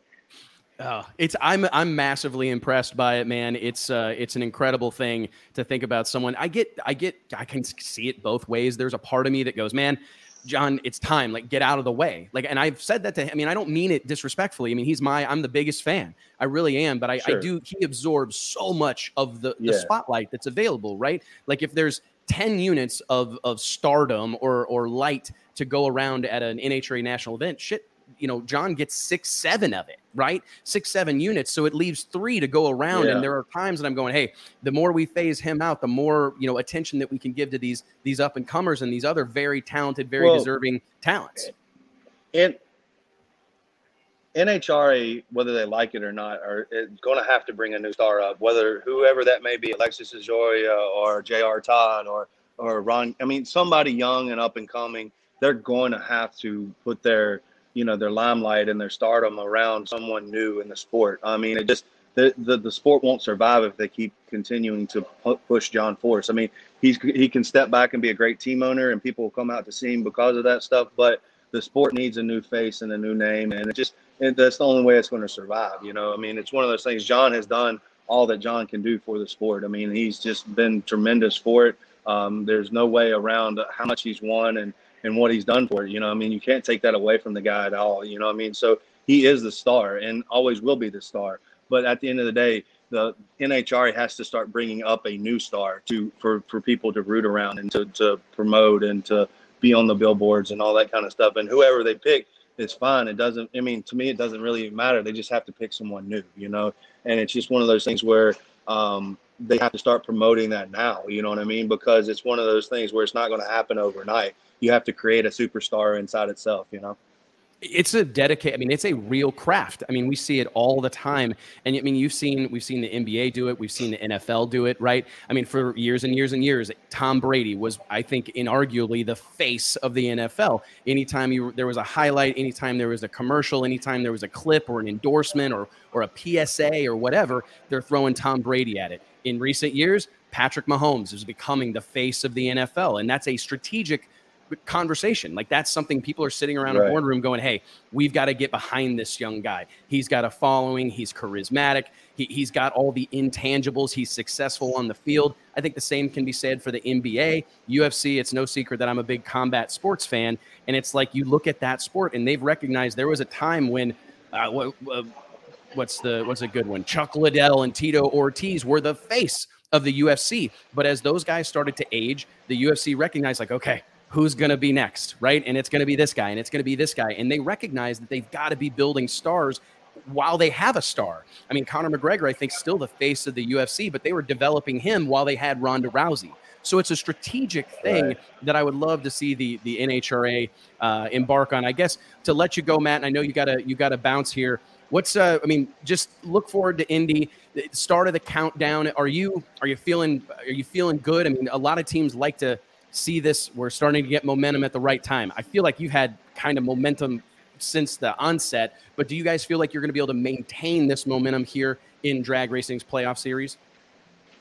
You know, it's a dogfight out there right now. I mean, it's it's split between five or six cars, and it's one of those things where you know, it's it's anybody's. You know, it's just you, you can have a bad race or you can have a bunch of good races. You know, it just the thing about the countdown coming up is you got to win two or three of those races out of the six. You know, and uh, to to be able to put a ring on your finger and. Um, we know what we got to do. I feel like Dicky is really starting to get his confidence as far as uh, we finally got our power back, you know. And when you get your power, then you have to kind of like bring your fuel curve to it. And um, what I'm seeing up there in the lounge is that he's really getting a handle on the fuel curve, and you know the power has been staying good the last couple races, and so that that shows a lot of confidence in what he's doing, and then that gives me confidence on the starting line to do what I need to do. Um, you know, I feel like my lights have been great, so I'm just trying to uh, do my job, not be the weak link, and uh, you know, obviously uh, give us all the advantage I can up there on the starting line. But my confidence in Dicky has been growing the last couple races, and we've been turning on win lights, and I think that Oh, no, the good cars out there. You can't knock any of them out there. I mean, that's it's just been you know basically a, a swap you know back and forth with. Oh, we're losing Matt a little bit here. I bet he's getting a phone call. If I had to guess, we'll bring back right here. Let's see if it'll pick back up. Apologies, guys. We lean on the World Wide Web and it does so much for us so well. But every once in a while, we have a little bit of technical difficulties. We were about out of time with Matt, anyways. I think we may lose him. Murder Tundra, I'd ask that you reach out to Matt real quick and tell him that uh, we wish him luck and uh, we we hope to we see hope to see him again soon. Be safe and uh, take care this weekend at the U.S. Nationals. I'll be sure to swing by and see him. Is that uh, you, you handling that, Murder Tundra? All right, guys. Well, hey, we are headed into what is this? The second hour right here on the Drag Illustrated YouTube channel. Of course, also streaming on Facebook. Real quick, I would like to, to throw out here please click like, click share, subscribe to the YouTube channel. We're uploading content to our YouTube channel every single day. I've challenged the team here at Drag Illustrated to make sure that we have a new video to upload every day of the week. We have hit that mark for the last several weeks consecutively. Check out the Drag Illustrated YouTube channel. We would love to have you take part of that content, be a part of the conversation. And I want to just say thank you from the bottom of my heart, not only to to my team here, uh, our guests today thus far, Matt Hagan, Alex Laughlin. These are incredible ambassadors for the sport of drag racing. Um, but I want to thank all of you. The, the comments, the engagement, all these thoughts and feelings that we get from you are so important. And I just please keep it coming. Let us know where you're watching from. Let us know if you're headed to Indy. Please participate in this deal because that conversation, that real interaction makes all the difference in the world. And I do think we got Matt back here real quick. Matt, we lost you for a second. I just wanted to tell you, buddy, thank you so much for being a part of this, for for kind of letting yeah. your hair down and, and giving us the the real dirt. Please hey. be safe this weekend at the U.S. Nationals. Good luck. We uh, we genuinely hope you you leave there with another Wally and in good uh, good shape for a fourth ring. Uh, I, I plan on coming by and see you. Let's hang out a little bit. Uh-oh. Yeah, do that, man. Uh, and, hey, uh, listen. Uh, yes, I wanted to say thank you to you know yeah I want to say thank you as well man. Wes I, you know your career was you you basically were, were on the scene before I was man and I've always kind of looked out looked up to you man you know and I'm really proud of what you've done out here and uh, you know promoting the sport and what we're doing and really proud of you brother. So uh, goes a long ways and I appreciate you keeping up with me as well. Thank you, brother, man. I uh, I appreciate it a lot. Been a big fan for a long time. Uh, I just have a ton of respect and admiration for what you do, and I'm glad I'm glad you notice. It means a lot to not only me but everybody that's a part of this deal. I I get to be out front a lot, but there's a whole lot of incredible people that have made this thing. It's hard to believe, dude. 15 years we've been printing Drag Illustrated magazine. Yeah. We've sent 100 170 issues of the magazine to print. Uh, I couldn't be more proud of, of what we've done and uh, I can't wait to see what what happens next, man. So thank you for being a part of it all these years. I look forward to Thanks, seeing bro. you this weekend. I'm looking for like a meal plan and a workout program. Thanks, brother. Just tight shirts, man. Tight shirts. see you, brother. Thank you. All right, ladies and gentlemen, uh, this is uh, this has been a barn burner. Am I wrong? Real quick, before we, we throw it introduced to our, our next guest here, I, I want to bring uh, my partner in crime, Mike Carpenter, on here. Man, I don't. I hope you heard what Matt had to say because you've been a huge part of Drag Illustrated magazine almost since the onset.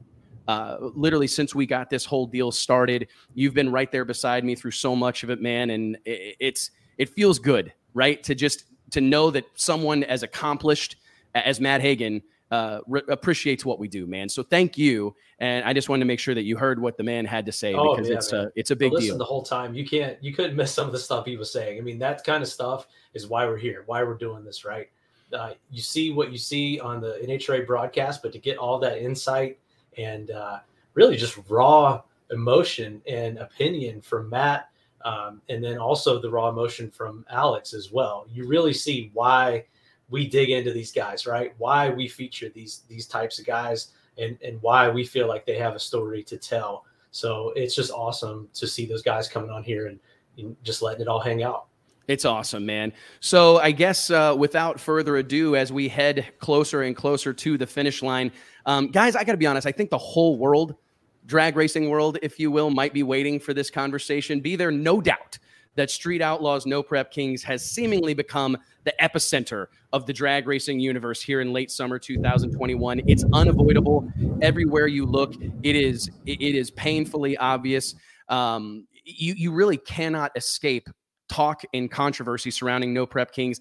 It love it, loathe it. It has people across the drag racing landscape talking, and we count that here at Drag Illustrated as a huge victory for every single one of us that are involved in the sport of drag racing or car culture in general. General, general ladies and gentlemen, the race master himself, an OG member of the Street Outlaws gang, Chris Boosted Hamilton. What's up, brother? Welcome to the show, man. What's going on? Can y'all hear me? We can, and you sound good, dude. I think you may have done a podcast or two. How do you like it? How do you like my lighting? Like, how Dude. do I have it going on? I I think you look better than all of us. I Really? mean, we're gonna have to start over. What, what about my beard? I grew it just for you, Wes. It looks good, bro. It really does, man. I'm trying. It takes me like six months at sea to get this. I was gonna say that's that's probably half a year of work there for you. Yeah. that is half a year of work for me, man. Well, hey, Yeah. thank you so much for joining us, brother. I appreciate it a lot. Chris, I want to get nostalgic, like right off the bat. Let's Yeah. let's wax poetic a little bit. Let's tell stories here, and let me make sure that I share this on Facebook. That uh, the man himself is is on here with us. What do you make of all of this?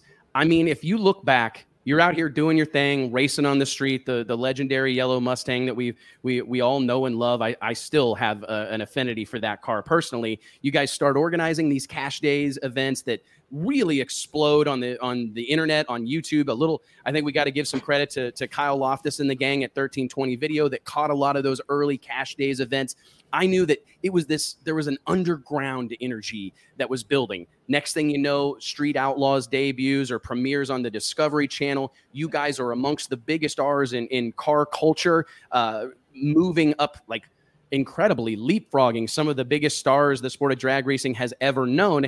And now you're, you're at the center of the No Prep King spinoff. There's a dozen other spinoffs, it seems like. Automotive content is all over all these major channels. I mean, does any of this feel real? I mean, you're a dad, you're a regular guy. You just told me you were going to be late because you're picking up your kiddo from school. I mean, what's this situation even like for you? Uh, yeah, Wes. I mean, let's just start at the beginning. You know, back in what 2013, 14, whenever it was, whenever they approached all of us about this show, you know, all of us, you know, like Chief Dave, we all thought that it was the cops with some underground like sting to arrest us as we were street racing on camera, right? So, you know, to look at that where it was uh, when it started to where it is now, I mean, none of us thought that it would continue longer than a season, much less two seasons, three seasons now into we're racing on, you know, tracks in front of thousands of people uh, on TV. I mean, you know, no one ever thought that would happen. I mean, I'm a I'm a dumb street racer. You know, I, I'm not supposed to be doing this stuff. So it's just it's like surreal is the way to put it.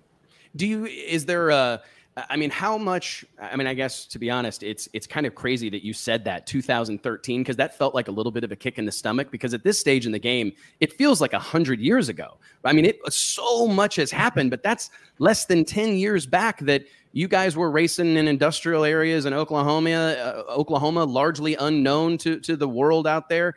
Uh, all these things are happening by way of message board. We talked about this a little bit last week. And Yeah. now the stuff's on national television and people around the world know about it. I mean, you're a legit celebrity in in in our world. You're a part of pop culture, man. It's crazy. It, it is crazy. And, you know, to think back, back in the day before the show, like Wes, we were happy to be racing for 2,500 bucks. You know what I mean? We would all pay in $100 and there'd be 24 of us and it'd be a $2,400 payout. We're like, yeah, this is big money. And now, dude, we just aired a mega cash days where it paid $100,000 to win. And uh, dude, it's just, it's amazing. I, I never ever in my wildest dreams would have thought that it got to where it's at. But I mean, you can't deny what it's done for drag racing. You know what I mean? I mean, oh my God, it's it's just sent it to another level. I think that that's the most the biggest victory for all of this and there's a lot of them that i want to talk about but one of the things that we i remember when we first put uh, not the entire cast i can't remember if you were in that cover shoot that we did with big chief murder nova i remember uh, chuck was there farm truck and asian were there uh, we put you guys on the cover of drag illustrated magazine and it was a real controversial thing when it happened i didn't know i was not i mean just to be completely candid and honest i had no idea the pushback we were going to get. Um, it was a big moment for me because I go, holy crap, a lot of people really care about what we put in this magazine. Like, oh my goodness, I had no idea that so many people cared. And that whole thing, I stood behind it though, and I wrote it and I put it in writing. And that's something that I still try to remind people about the significance of the printed word, even here in 2021, when everybody's all about instant gratification and everybody wants it here and now, right now. There's a permanence to the written word, to the printed word. There's a gospel nature to it that I I find still cuts through. And I remember feeling proud to send my my editorial, my letter from the editor at the front of the magazine to press because I can't delete that tweet. Right, I can't edit. Can't take it back. I can't take it back. I'm going to put it in 15,000 mailboxes, and I got to live with it. Yep. And I remember saying that I don't care if these guys are racing on the moon in a school zone. I mean, I don't really care. The fact that I can turn on network television during prime time and see people doing burnouts, see smoking tires, wheel stands, header yeah. flames, I get goosebumps talking about it. You cannot tell me that's not a huge victory for our sport. I mean, it, it absolutely is. It brought car culture and hot rodding and racing back into the forefront. And it hadn't been for decades. So I'm infinitely thankful, and I want to say it right here. I mean, I think there's some belief that like Wes and the guys at Drag Illustrated don't don't respect what's happening at No Prep Kings, and, and I don't know that I care necessarily, but I, I, that's not the case because we've been fans. We're we're we've supported this movement since before it was fashionable to do so, yep. and it's it's so significant for our sport. So, Chris uh, on behalf of drag racing, thank you, man, because what you guys have done is very, very, very important. And I think we all owe Street Outlaws and No Prep Kings and all of this Motor Trend, Discovery, Pilgrim Studios. There's a lot of people. We owe you a lot. We really do. Yeah, yeah, you know, and and first of all, you know, I, I appreciate you, you know, saying that because a lot of people won't say that, even though they think it. They're not going to come out and say it. So, you know, I appreciate it. You know, a lot of the guys uh, in drag racing in some forms of drag racing may not approve of what we do, and that's okay. You know what I mean? It's not everybody's cup of tea, right? But we enjoy it, and it's only going to go up from here. It only gets bigger from here. I mean, I, I can't fathom it, but I just know it. It's just going to get bigger. So, is there any other? I mean, let me ask you this: Is I mean, the question I have written down is, do you personally see Street Outlaws, No Prep Kings specifically, as the biggest or at least the most visible platform or stage in drag racing today? Uh, oh, uh, hands down, I think No Prep Kings is bigger than any other form of drag racing. Uh, you can't deny it, right? You can't deny the viewership. You can't deny the payouts. You can't deny the attendance. So, I mean, they all speak for themselves on the success of No Prep Kings. Do you think how many people on like as part of the cast of No Prep Kings do you think are are earning like real money or like replace their job money from participation in the show? Uh, man, I don't, I don't know what everybody makes. You know, I'm sure they get a little bit of money for their travel. I mean, uh, you know, I, I travel to all these races, and I still have an eight to five job, so we're not, we're not quite making the Jersey Shore money. Uh, but uh, you know, we're we're making a little bit to offset. So, but again, I don't I don't know what everybody makes. I can just. But I mean, the opportunity, me. like from merch sales. I mean, I literally heard this story. I was in a I was sitting at a conference table yesterday, hearing stories about how many shirts the no the stars of the No Prep Kings sell. And to be honest, like it's not been that long ago that that was how a lot of the pro stock pro mod match racing guys that's how they earn their living is yeah. i mean they got a little bit of money from the tracks right they got some bookend money they got some travel money but man they're slinging shirts and bringing home uh, duffel bags full of cash so i mean i guess yeah. the reason i brought it up is i just don't know that there are very many other walks of the drag racing life here in 2021 where people are able to I w- I don't want to say turn their racing operation into super successful businesses, but maybe at least offset a good amount of the expense through payouts and through merch sales. Yeah, I mean merch sales for sure. You know, I what little time I do get to walk through the pits at uh, just a No Prep Kings event.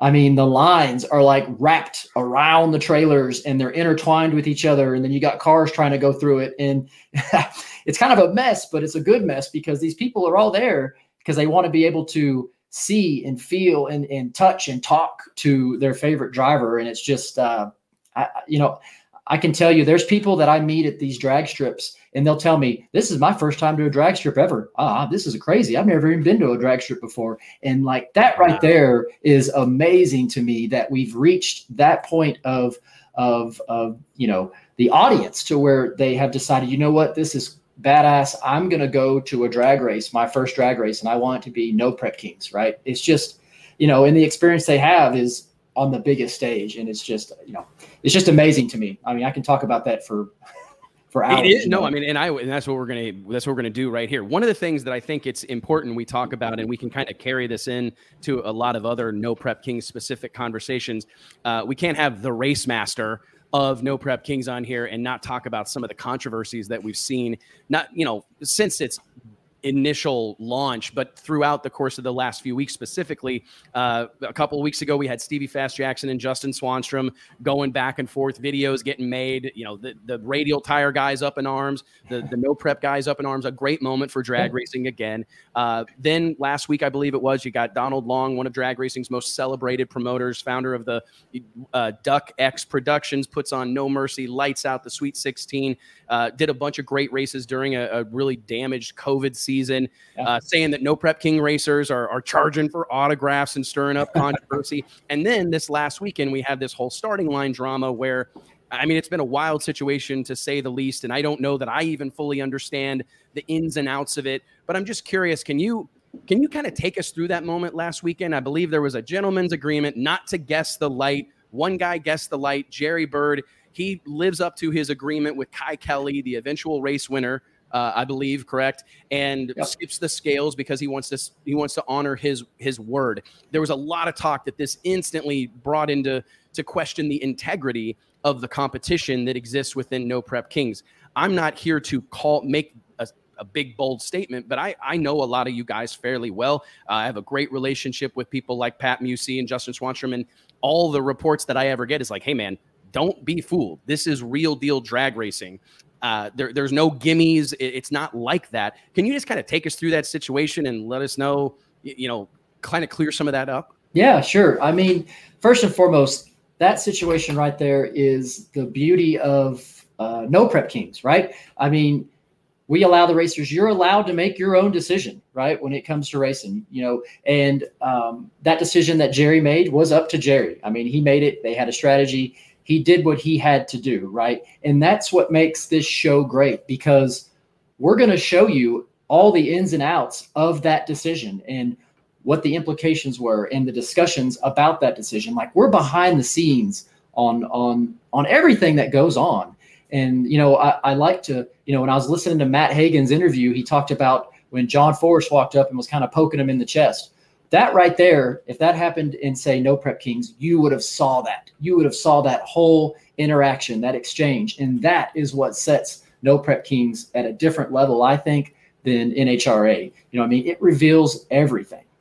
I think it's important to your point, man. Like those moments, I believe need to be celebrated. And I don't mean to play devil's advocate here, but my immediate reaction, and I've heard a lot of this, like I've been getting texts about it, like, oh, they they finally showed showed their hand. This is all made up. It's a soap opera, blah blah blah.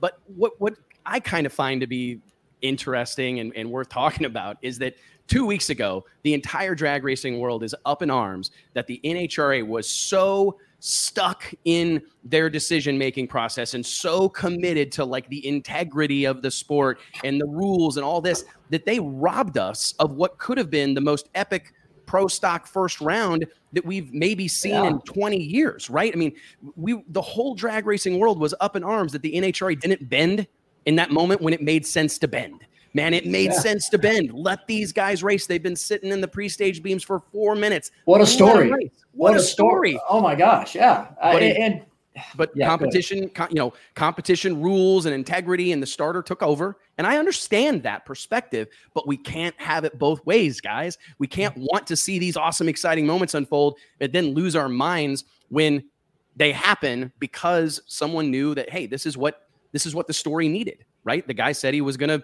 DQ himself if they jumped. He did it.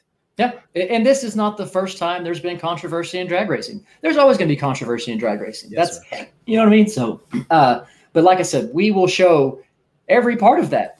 You're going to see it. Uh, you know, and that's and again, that's just what sets it aside. That's what sets it apart. I'm curious. Does is there a lot of prior thought put into, or what? What do you say? Training, I think, might be a good word. That the Pilgrim Studios or Discovery or the people that are involved with the actual production of the show, do, do they kind of talk to the cast and characters? Because that was something I was hearing from Matt. I didn't. We were running low on time, so I didn't dive into it, and I, I kind of regret it now because sometimes I wonder if the NHRA wouldn't it be wise to be like, hey, let's train these guys up and tell them like, hey, man let it all hang out. Tell us how you feel. Say what you think. Don't hold back. Don't just thank your sponsors.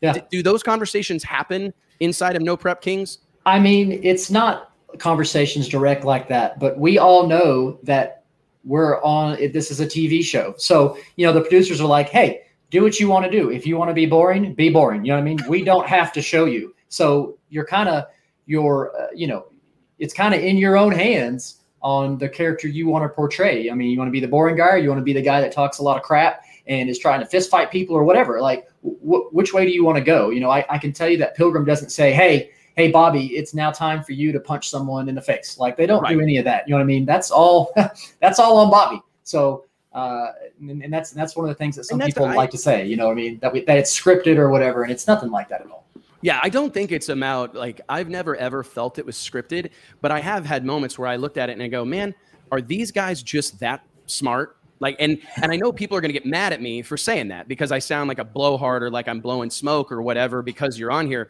but like I see it all the time. John Force is another great example. He took it upon himself to put himself out there and be that guy. Yeah. At some point in his career, he recognized, man, I better I better do something different. I better find a way to stand out. set And your I- side apart yes set Yeah. yourself apart yeah And and I see this whole group of people, and you're here telling us that no one's demanding that they do this. Nobody's scripting this behavior. So that just tells me that man, these are guys that understand the way of the world in 2021. Man, I mean, we've been trained by Kim Kardashian and Kanye West, all these other kind of like reality people, and these people that show every aspect of their life man, that's what we are. That's what we expect in 2021. And I think the NHRA, and I, this isn't a negative thing, but a lot of traditional drag racing platforms are just kind of stuck in a different era.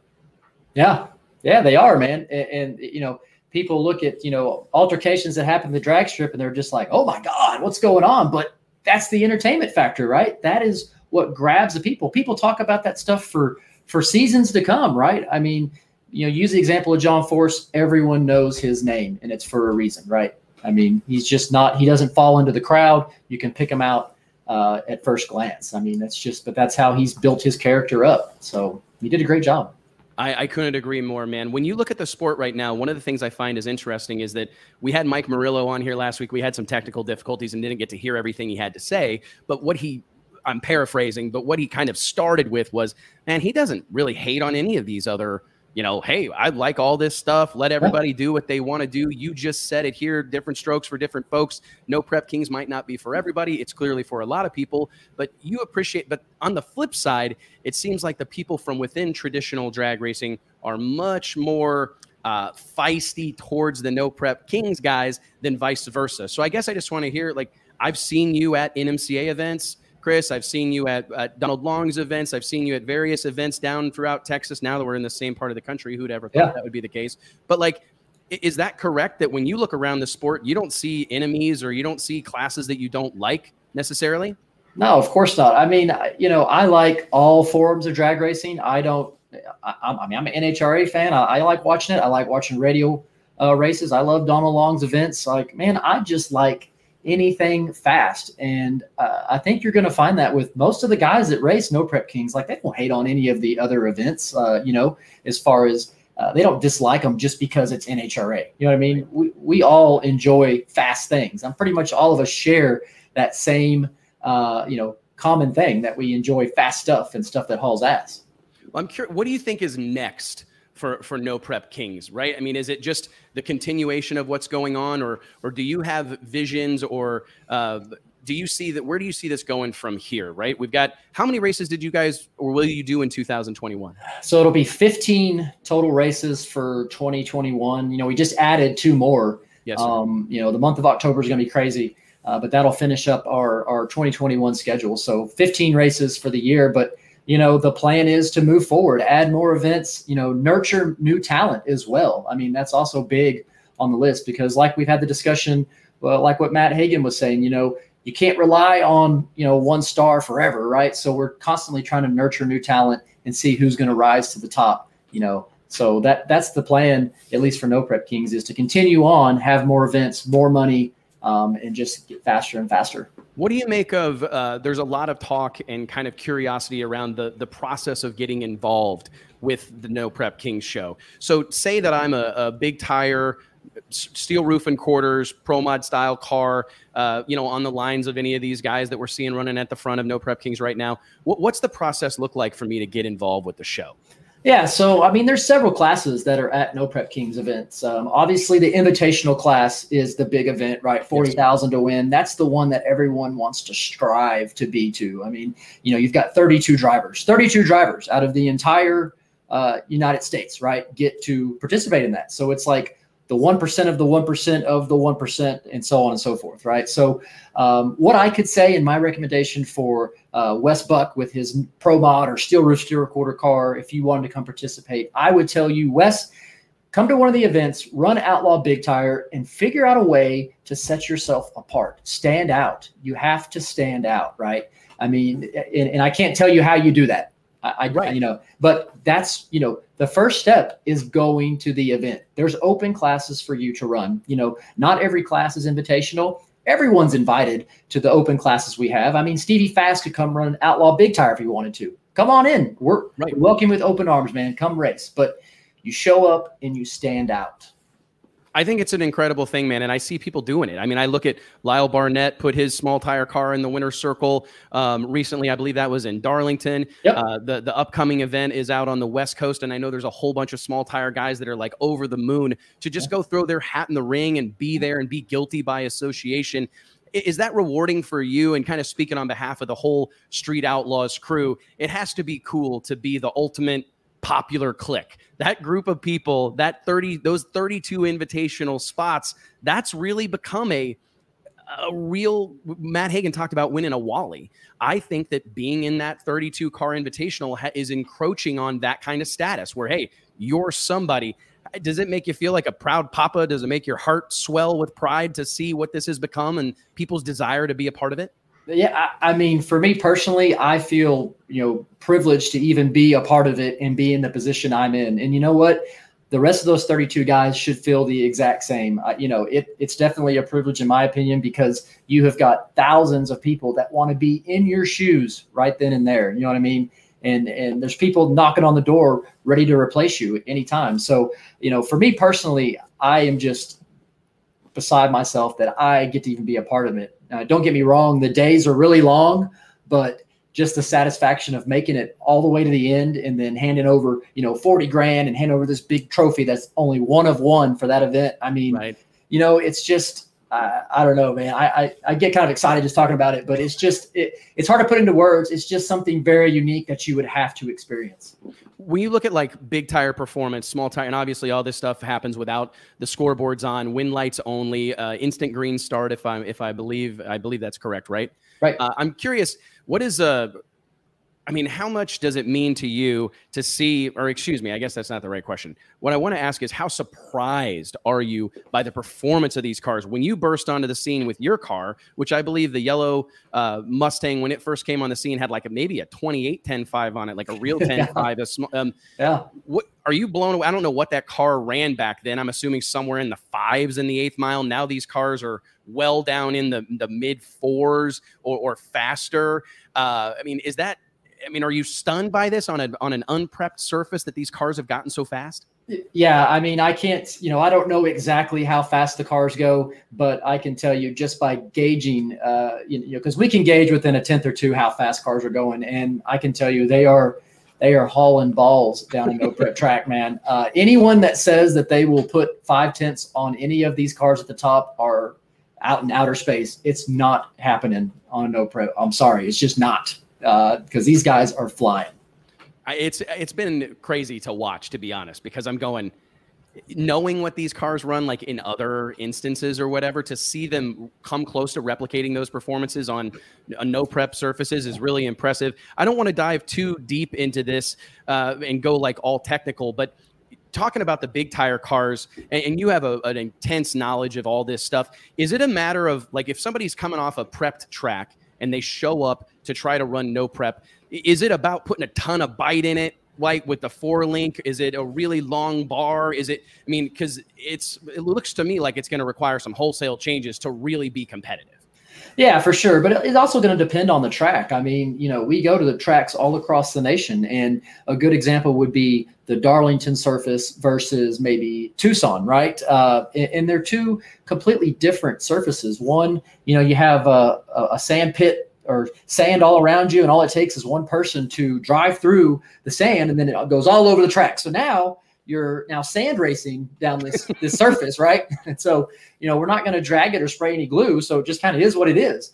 Um, and then, you, of course, you've got Darlington, right, which is a, um, a, a really smooth, nice surface. I mean, radial guys fly on that surface. So, you know, I think you have to be ready when you show up to have your different bar angles. You know, like if you're on a Tucson surface, which isn't, you know, has sand and stuff, you might run something more similar to what you would run on the street, right? Uh, you know, a little more bite or so on and so forth. Whereas, you know, you get on like a Darlington surface, and if you still have that that uh, that that setup that has a lot of bite, you're probably going to rattle your teeth out, and probably you're going to dump pieces of your car all over the track from tire shake. You know what I mean? So uh, you got to make sure you you really uh, uh, have your setups easily changeable depending on what what track you go to good information because I, I do think that there's a belief that you gotta you can show up with one of these cars and be pretty close pretty quick and i just don't see that being the case last question boosted and we will let you go man um, does this the success of all this stuff and i don't mean to get you in trouble and put you in a precarious situation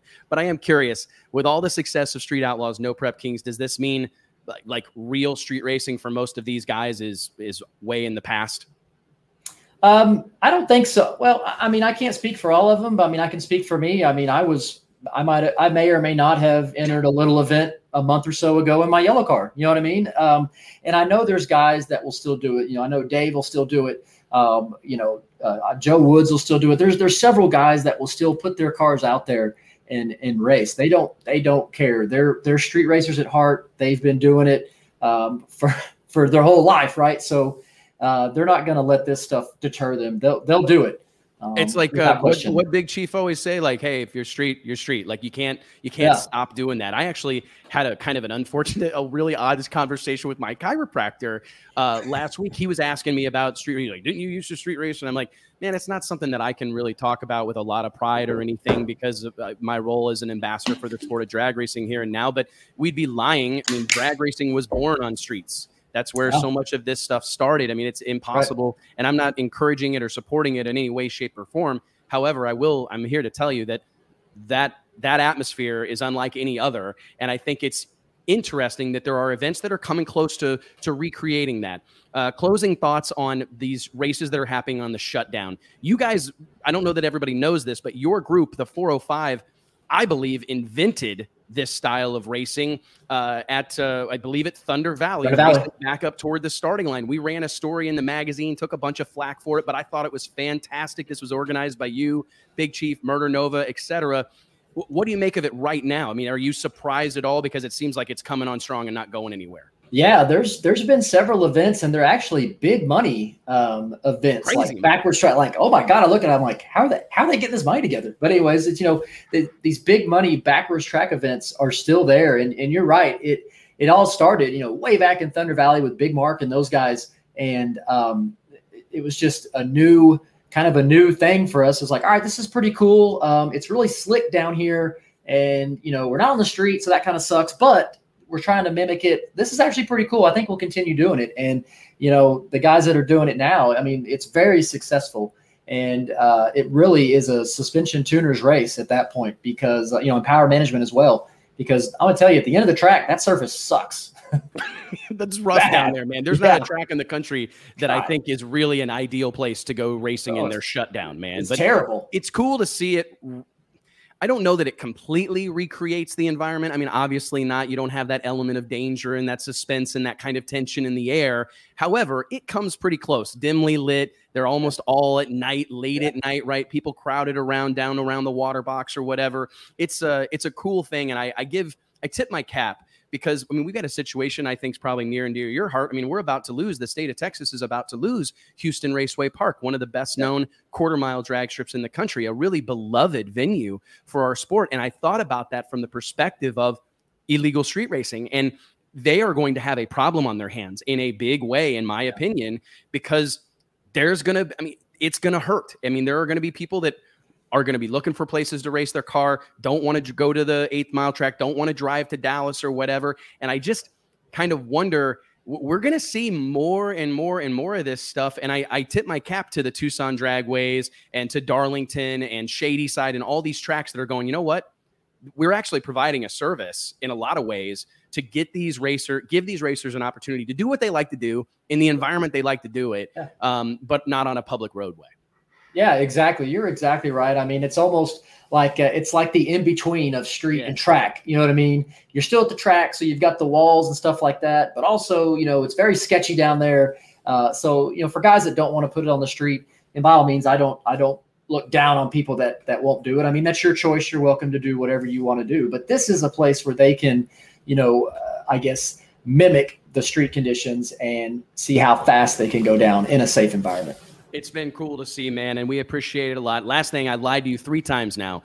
It's okay. What, what kind of feedback do you get from track owner and operators? Because we just had a great comment in the, i- here uh, on YouTube, just on any thoughts on some of these tracks that are on the verge of closing and whatnot. But I'm just my what I really want to ask is how good does it feel? Because a lot of these tracks historically, the only real big events they had were like if they were lucky enough to get an NHRA national event, or if they had like a big Fourth of July deal Yeah. or something like that. But now you got tracks all over the country clamoring for their NPK date. I mean, what's that feel like for you guys, for the whole group? And what kind of feedback do you get from track owner operators when you're there packing their facility with, in many cases, fans that have never been to a drag race before? Right. Well, first off, I think you know these track owners see the success of the No Prep Kings events. I mean, the the pictures speak for themselves, right? I mean, I'm sure you see it after every event. Uh, there's there's not an empty seat in the stands, and so track owners see this and they're like, you know, their eyes get all big and they're like, man, this is really a, a successful thing. We want to have them here. We want our our fans, our you know our our people that live close to our track to be able to come experience this. So uh, and I can tell you how it makes me feel standing on the starting line and looking up and just being like, oh my gosh, there's so many people here. And then they stick a microphone in my hand. They're like, all right, talk to them. I'm like, oh, okay, no problem. So then I got to talk to the, you know, the, the tens, 15s, however many thousands of people are there in the stands. And, and I can tell you the, the, the people that are there are just overly excited to be just a part and see it in person. I mean, seeing it on TV and seeing it in person are two you know, totally different things. And we give the avenue for the fans to be able to do that. And they're overly appreciative.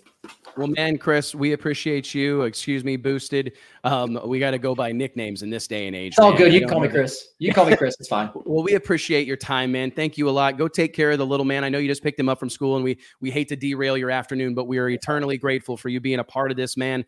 Uh, sharing some knowledge with us and uh, giving us some unfiltered commentary. So thank you so much, Chris. I look forward to seeing you soon. I do plan on going to the No Prep Kings that's coming up in Ennis in October at Nice. the the legendary Motorplex here in Dallas, outside of Dallas. So I look forward to seeing you before the year is out, and uh, hopefully our paths cross again soon. Thank you so much, and thanks for watching. Last Yep. week you were in here commenting with fans and being a part of the show. So thank you so much for your support, man. We appreciate it a lot. Thanks, Wes. See ya. Thanks, brother. Yep. All right, fellas, it's almost that time. JT, roll the clip. I think it's uh, i- i- it's after hours time. I think I think it's time.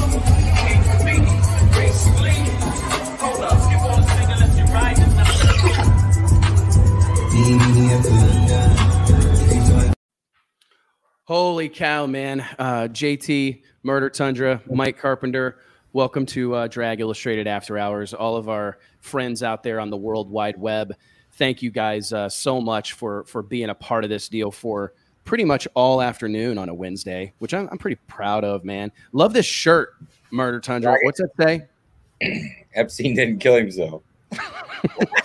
Dude, you're you what a what a deal, brother. know, What a deal. Man, What a deal, man. what a show. did we crush it again this week? It's awesome. Just I love everybody coming on here and just being so real and just being willing to just let it all hang out, like we said.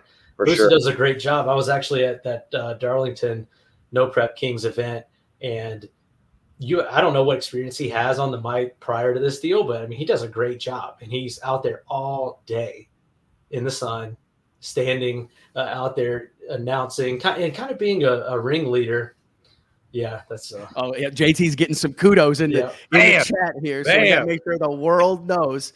So I'm, hey, we got Here's Fran that, here, man. I actually had a con. I'm Yeah, gonna I'm making this pitch to Fran. I told him last week that I had a pitch for him, and uh, I'm hoping to head into the the last Q4, if you will, of uh, here in 2021 with Tequila Commissario. Uh, as the official spirit of the Wes Buck Show, that's the hope that uh, moving forward, to me, Tequila Commissario is what we're drinking right now. I'm embarrassed to admit uh, I've got Tito's uh, vodka here on my table, but I will happily throw that in the trash and introduce uh, Tequila Commissario to the drag racing world because it's it's it's the best tequila I've ever had. And Fran's one of my closest friends in uh, in the whole world, as well as here in drag racing. It's great to see him on here. I'm I'm hoping that we can get that deal done. It's really been exciting, man. Have you guys?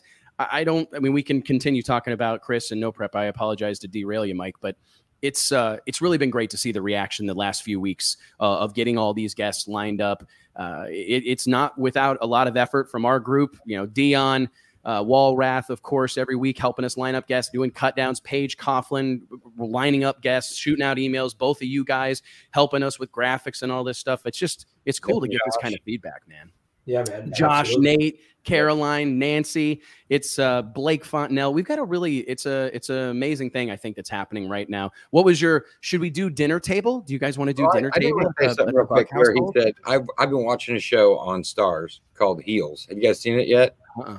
Huh, It- I heard about it though. Yeah, it's really good. So it's about this guy in a small town that has kind of a wrestling thing, you know, like a WWF, and and it's called Heels because you know, in I guess in wrestling, the bad guy's the heel, the good guy's the face. You know, Baby face. Yeah. yeah, and you can turn heel. But um, you know, that's kind of what he was was saying there, and I think Stevie kind of hit on that. You know, when we were talking about characters last week, and you know, like the producers told him, you can be the boring guy, you know, or you can be the guy that's out here throwing fists, or you can be the guy. But they're going to show that regardless on that show. And I, we we've talked about this before. It's not all about the racing. I think that's where the Street Outlaw shows took off when we when we were talking about it was was you know that they show the race at the end, you know, but really it was the drama leading up to everything. And I think that's basically what he was saying. You know, I'm sure that all those shows on Bravo or anything else, those people they're wanting to get into it on on air, or they're not. Gonna, they're going to get cut. They know why they're there. I mean, there's a reason why they got picked or why they're on that show. It's not Right. to, to be boring. And yeah, I think uh, Boosted really gave us some good insight there on, like you said, what to do if you want to come race No Prep Kings and just a little more of the process behind the scenes. I think that they don't, they intentionally don't publicize that a lot so that Yeah. we can, so that it's more, I guess, just uh, simple to follow. But um, you know, s some good information there. This kind of answered. It's almost like we answered some questions this week and got some rebuttal or some insight from last week's show because we had John on last week. He gave his side of the Hagan deal and of his how he views the sport and how he how it needs to be promoted or how he presents himself. Then we got Hagan's reply today. So I think as we go on, we're an- actually answering questions. I think Boosta answered some of the questions that Stevie brought up about the No Prep Kings deal. So uh, you know, really uh, unintentional. I think we would we would be remiss if we thought that that was uh, intentional, but pretty cool how that worked Oh, out. Fran says I got a Fran's cruise, beating you up right now. Coors Light. Oh yeah, I got I got Corona. I got a little everything. Yeah, we're my me, God, and J- me and JT got the beer because I- we don't have any uh, tequila Commissario. Oh, I got I got hardly. I, we've got everything in this office. You know that. Yeah, What? Yeah, we actually I got a care package from Fran earlier this week that my wife and I cracked open the other night, and uh, I, I I, just I, really I, could've yet to some get a tequila. care package from. you know that you can make like a tornado in your beer to chug it faster. what? Yeah, so I think I can do it. I don't know. Let's see. What is he, he works on this. This is what he does It is. Is this what you did? Hours. You just, you see, you just flip it just a little bit and makes a tornado in there, shoots air down it. Did uh, let me ask you the same question that I asked John Forrest last The week. way, the way After that, all uh, these successes, John, I I'm mean JT, proud of that one. after all this partying, JT, Yeah. what I would say you're 40 something, your early 40s maybe. Uh, you've been partying since you were 12, I'd say 13. Uh, did you ever think almost three decades into your partying career that you would n- learn something new about chugging a beer? I didn't, and I, I I figured it out. Or I saw it at the Ozarks, and I was like, "Why have I never thought of that?" I mean, I've I even have little devices that go over top of them that shove air down in them. You know, like you know, or really, or we're really straw proud of you, JT. you know? I mean, Huh? always researching and improving your craft.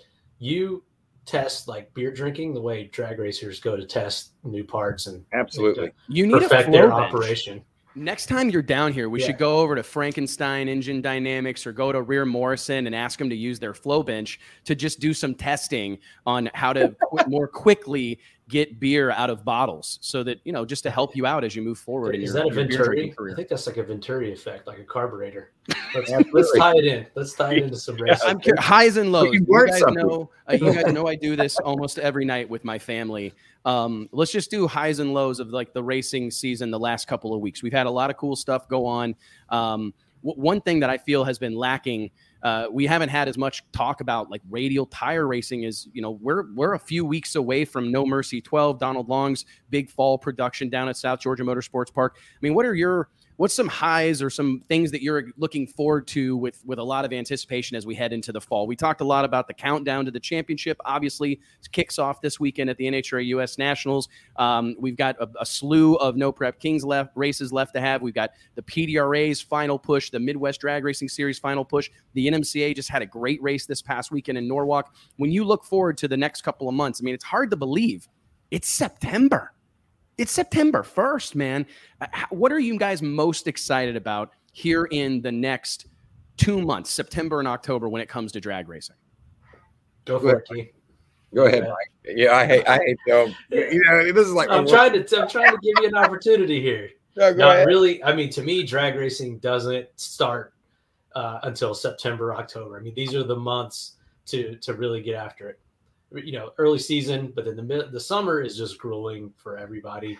Uh. I, I agree with series that take the summer off. I really do. A lot of the local series here, the Carolinas, do that. I think that's something that's catching on outside of the national uh, touring series because it's just brutal to race in conditions in late August. But uh, really, I always love September and October. Um, I mean, Indy this weekend. How can you how can you uh, look past that? But I think we haven't talked a lot about radial racing lately. We've been talking about no prep kings. We've been talking about the pro NHRA Pro Mod situation, uh, the fuel racing.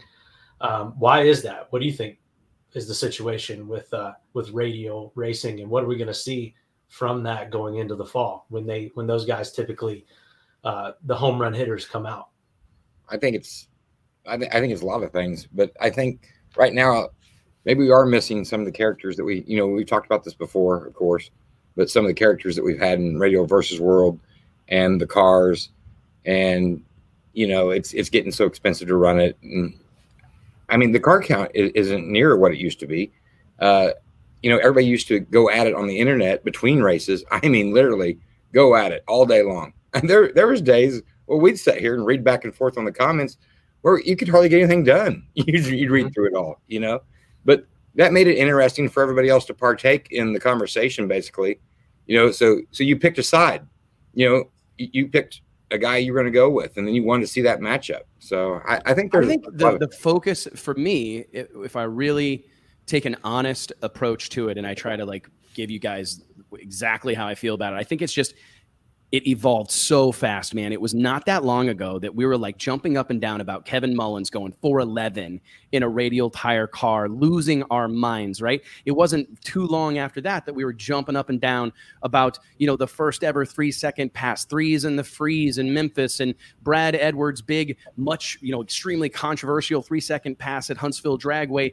And it went from there to like 340s right? I mean it just it went so fast. It happened so fast that evolution that you typically just don't see that. I mean it normally takes longer for it to get that far gone.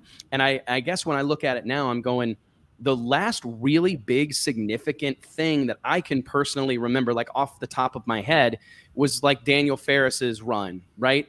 Um what how long ago has that been? When he when he set the the et record in uh, Radial versus the World, and I, I felt like there was a, and this is no like I'm not trying to be like confrontational or whatever or, con- or controversial, but it it felt like that was a lit as big of a moment as that was, right? As huge as it was, it felt like a bit of a, a, a balloon bursting.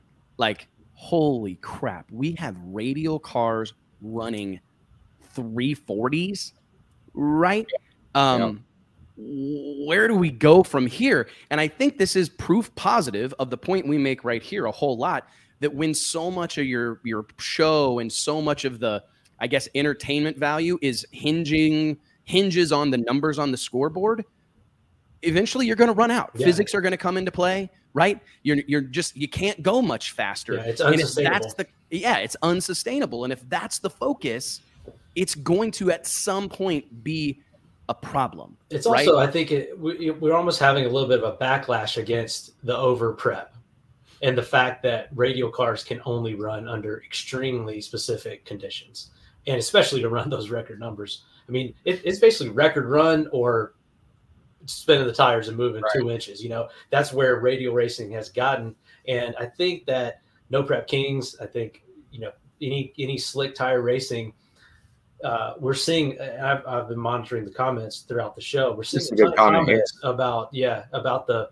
about the prep and about man i'm tired of all, all the prep and, and the specific conditions. We want to see these guys race in a variety of conditions. So maybe it's a little bit of a of a blowback from that but um, uh, tyler Crossnoe's event shakedown in virginia coming up in a couple of weeks. That's a great event. Uh, we ran that the last couple of years. That was probably my favorite event that we raced uh, the last couple of years, and you got to see the really kind of a a a magic show by Tyler and his guys to prep that track for radial racing and then flip it back to to uh, slick tire racing. That's a conversation and- we should have and have it be have it be awesome for both Save that one. Save that one for a second, Okay. Tundra. We got to bring that back up. Murder. Sa- Save Fran's comment for two seconds. Do you think the the the the the prep thing? Lyle Barnett was joined joined us here a few weeks ago. I'm curious what you guys think. He suggested that maybe maybe radial racing we need to treat it more like just acknowledge that it's seasonal. Right? Like Oh, it's a seasonal 100%, thing. We're yeah. going to run an event in February. Uh, we're going to run an event in October or whatever, and that's those are the two radial events that happen. The problem becomes where do those cars operate between Between those two events, and that's why They I don't. actually like. I don't I know don't that there's as do. big. They don't, and that's that's something it's that more of that specialization, like we it started. we started which talking is the show. problematic. It's where- super problematic. guys where well it's if if you want to go run donald's uh, two races or three races a year and that's your focus go for it i think you just have to be intentional about that and if you want to go run midwest pro mod or whatever eh, you know don't think you're going to be able to run your car at every series and i think that these these small smaller uh, series are able to they're they've ascended to the point where that makes sense. You don't have to build a car that can race everywhere. It's, it's okay to build one that's very specific, but just realize that and then don't, you know, try to have a race in July. What I'm hoping to see i from radial racing is an effort. I don't know exactly what it looks like, to be honest. I don't. I'm not completely sure how it how it works out, but I think there needs to be an effort because I I'm here to tell you like what Donald Long has accomplished with radial racing. It, it, it's it's hard. You cannot argue against it. Like I don't care how you feel about his style. I mean, it's obvious he's obviously kind of a classic promoter in the controversy sells and and he's rough around the edges and and having known Donald for a long time like personally I know that he's not, really not like that at all away from the racetrack or away from his shtick as the duck right however I, I wonder like moving forward if there's going to have to be like a renewed energy or a renewed commitment to the radials versus the world thing because I think what RVW became over the course of the last several years was it really the versus the world thing was just it, it was a remnant of a bygone era right like there was it was, a it was a way for them to get attention. it was like we're, And- we're going to take on all comers. These radials can stand with anything uh, anything that's out there. and, I then think it that that- became like well we're Right. building an rvw car Right. which in which donald i think would tell us and he i believe he has on past episodes of the show that like that category rvw was never meant to be like an eliminator it was never meant to be pro stock or pro mod it was supposed to be like an annual freak show a come one come all tough man contest of sorts. And i think it evolved rapidly into a standalone category of drag racing where people were building cars that fit that specific rule set. And I think if if he's looking for an encore, if there's a desire from the masses to kind of see this continue, because I got to be honest, like I understand that it's a very polarizing conversation, and there's there's this atmosphere that exists in our sports where there's a lot of us versus them, and I hate that stuff. I really a high tide That's lifts kind all of what boats. Alex was talking about with the I top it. fuel and the the door car stuff. It's like Yeah. two different cults, and, and you can't It is. cross over. and you This can't back- like This It- goes back very to this goes back to what we were talking about just a little bit ago, though. Like, you know, the, the faces and the heels. You know, Donald has never it's never bothered him to be the heel. You know, if, if you're going to be talking bad about him, you're going to be talking about radial versus world or radial racing. Period. You know, it his, it, it Yeah. absolutely serves His- his, purpose. his, you know? his his old YouTube videos that he used to put out. You know, uh, him and Linko Jim. I mean, those were epic. You got to Yeah. admit. I mean, There's they no doubt, call everybody. How they called you out west one time? That's Oh so yeah, consistently yeah. for quite a while, you know. And it was for me. I just look at it as like what the what's the second act because I, I would like everybody that likes to bag on Donald to like close your eyes for a moment and imagine our sport without him, right? Yeah, and without the, Yeah, a lot of the a, sure. all that he has done. I mean, it has not been that it's not been that long ago that radial drag radial as an eliminator was like a class filler at the World Street Nationals. It was it- parked on the grass. You were you were you were there to occupy time. You were there to fill time. Now, radial racers are amongst our sport's biggest stars. They're they're amongst the highest paid stars that exist in our sport. I mean, you got guys like Mark Micke racing for a hundred thousand dollars. I mean, it's incredible the ascension of radial racing, and I and I'd like everybody to kind of take a, a deep breath and go, hey, I may not love all the things he says and his willingness to stir the pot and whatnot, and maybe I wish he was more polished. Whatever.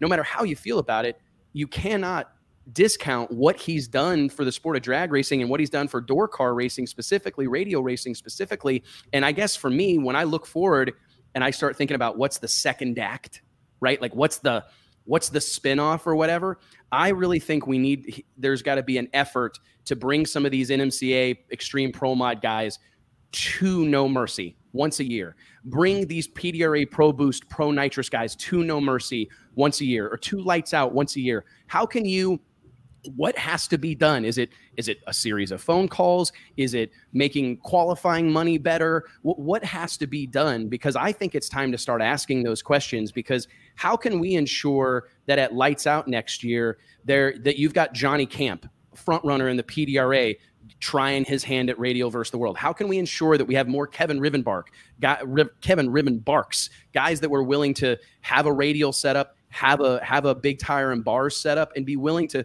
to play on both sides of the of the field there a little bit if you will? That that's what i feel is kind of like the next frontier is if we can identify that it takes a special track a special t- let's just let's just call a spade a spade it takes a special track to run radials it takes a special setup to run radials and we're going to do it a handful of times a year for a ton of money and we're going to do everything in our power to bring these big players from other segments of the sport out once a year and bring it back to being radial versus the world. We want to invite everybody down here to try their hand against the baddest guys in the country. I really think that that the only way it continues the way we know it is to try to figure that that out somehow some way.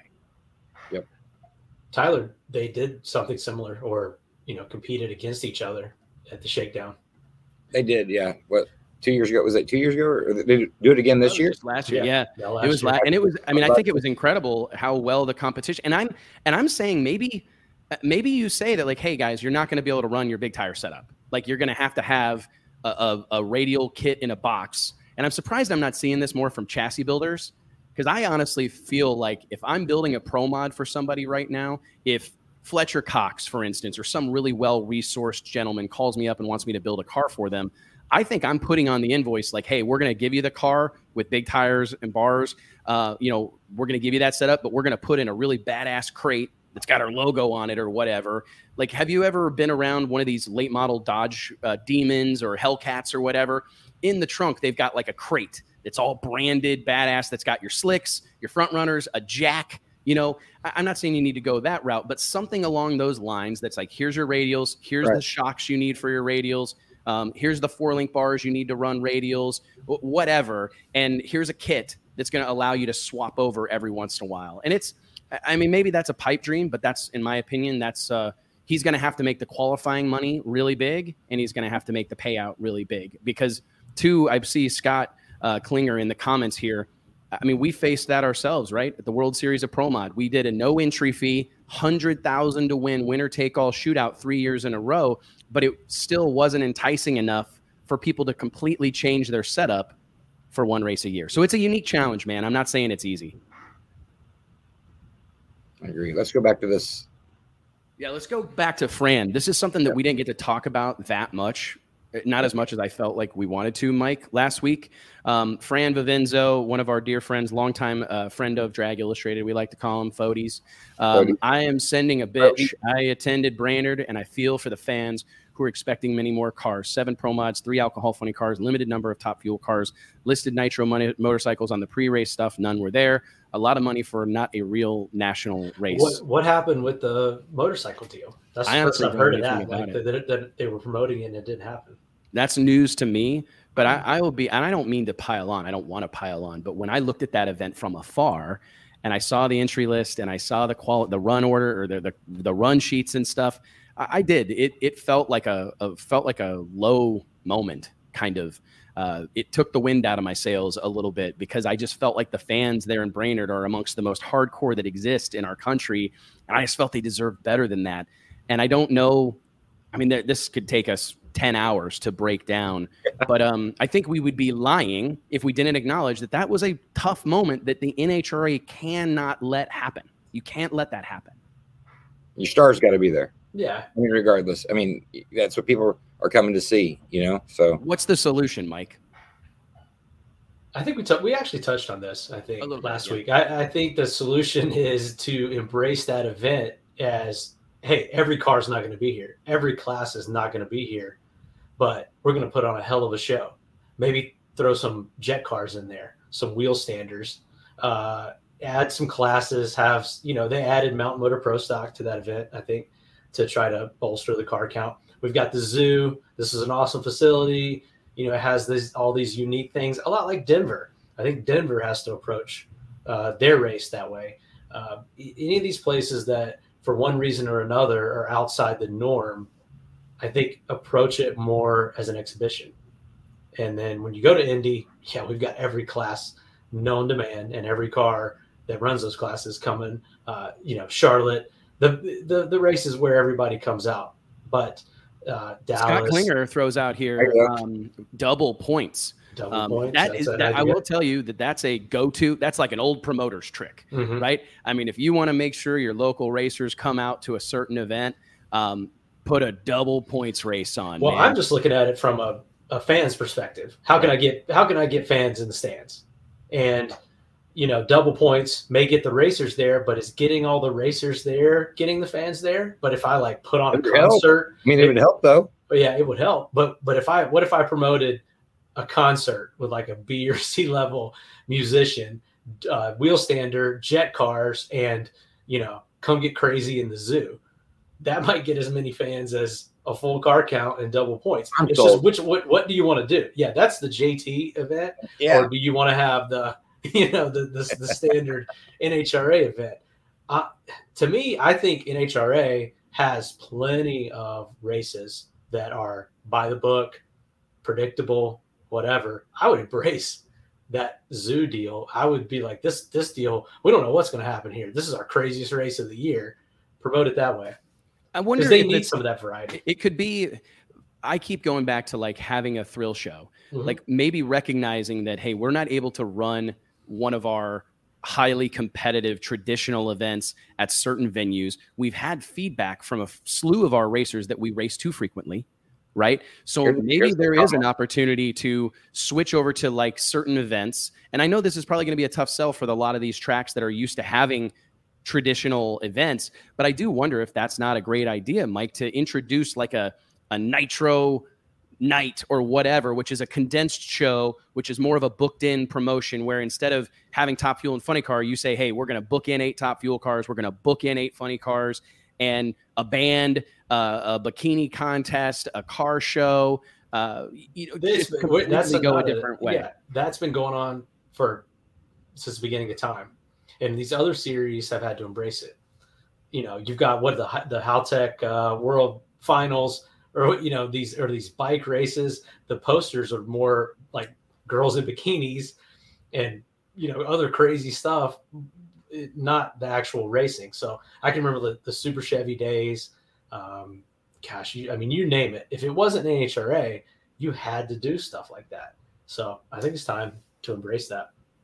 part of me thinks it would be i had a, a vision one time and that sounded like really creepy that's not what i meant but i, I meant like i had imagined i didn't like see a mirage or i wasn't you know it wasn't like a religious experience but I just was- Fire.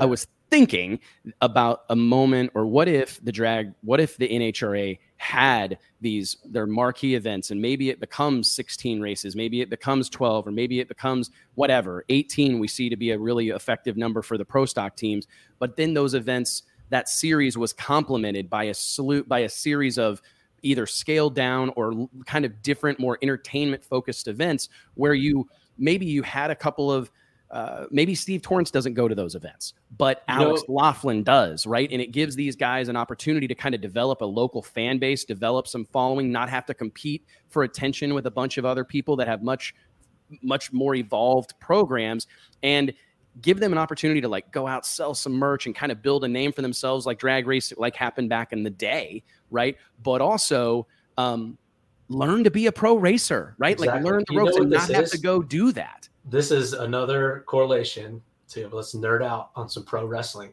It's a house show. You ever Yeah. been to a house show or heard of a house show? Yep. WWE, they have house shows. They had they tour around the country uh, at these smaller arenas and they're bad. non non televised show, and that's where guys build their wrestling skills. They they build their character. It gives the promoters and producers time to see how these guys perform. It's kind of like preseason football. And then, oh man, that guy, there's something about this guy. Let's take him up. Then he might get on uh, whatever Thursday night Raw. SmackDown. I don't even follow it anymore, but it used to be like, you know, Sunday morning, I think was the next thing, like Sunday morning wrestling or something. And then you might get up to Thursday SmackDown. Then you might get up to WCW Raw on Monday night. Then Dude, I saw- you might get up to a pay per view. I saw The Rock with his microphone had a cord on it. Oh, yeah. I mean, it was, I've been, I've been to a house show when I was when I was 15 years old or 16 years old. I've been to a house show somewhere here in Charlotte. I went to ECW uh, events back in the day. Saw Rob Van Dam and like a bunch of people that eventually made it onto the big stage in ECW or WCW or WWF.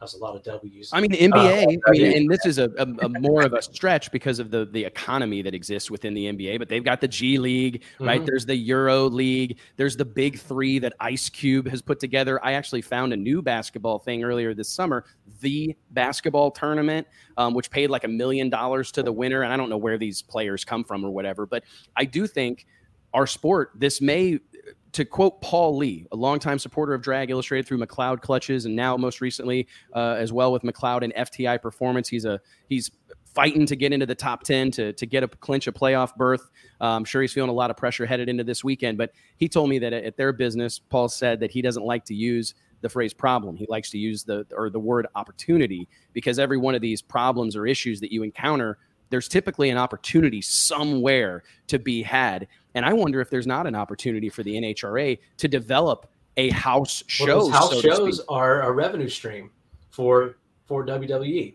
They can whatever the arrangement is with the arena, whatever the concession deal is, whatever the merch. I'm sure they have a sponsor maybe for that series. So I'm it's not on TV, going- but Yeah. I bought a ticket to it and I bought some shirts and stuff or whatever. So they're making money, and they it's just like it's it's being real with what you have to work with and what this show you know be able to think ahead. What's this show going to look like? Like you Brainerd, what's it going to look like when we have seven pro mods and, and seven funny cars or top fuel cars, whatever it was? Should we alter the format a little bit? Should we do something, or should we just have this horrible looking eliminations ladder when it I comes out? it. I hate it for the track owners You know? because I know how much pressure they feel to like. I mean, you if you watch any of those shows or like listen to the NHRA uh, TV broadcast, I mean, there's an ongoing effort to sell tickets to next year's event. Mhm. Get your tickets now, right? Like pre-sale or whatever discount. I mean, there's so much effort that goes into selling next year's tickets, and I can't imagine how someone would feel going. I, I don't. I, I can't even feel good about selling this. Like, how can I? How can you scream and yell at the crowd to buy tickets for next year when you're clearly, without question, giving them a subpar show? Well, And I, I mean, and everybody can. have- you gotta have it's not it's not have a good product hard if you're right? honest about it. Like, hey, this is a house show, or this is a whatever you want to brand it as and sell it as such. Then you can be confident selling it, and you can be confident that the fans know what they're getting into. But if you sell it as the hey, this is as big as as indie, and then then you've got a problem. it's problem. not, Yeah. you know, that's where the the issue.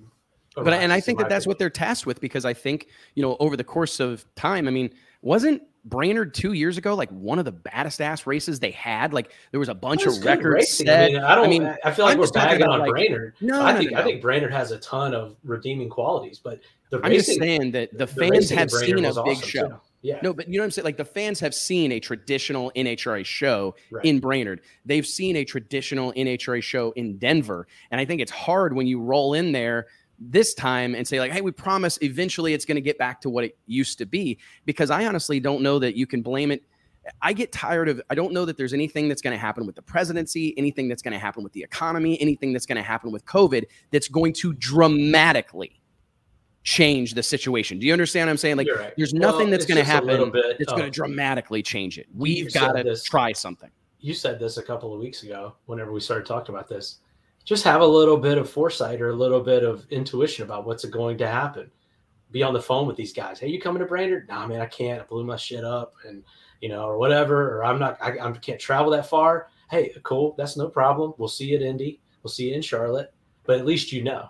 And That's you then have to do. alter your game plan. I mean that But that, how- that's what we would do right wes. How much time was spent on the phone for races that we've had? You know, like we Oh knew my lord. we knew why people weren't coming, or if they weren't coming, or if they just didn't return calls, whatever. But at, least the effort was there to figure out, you know, who we had, how many we had.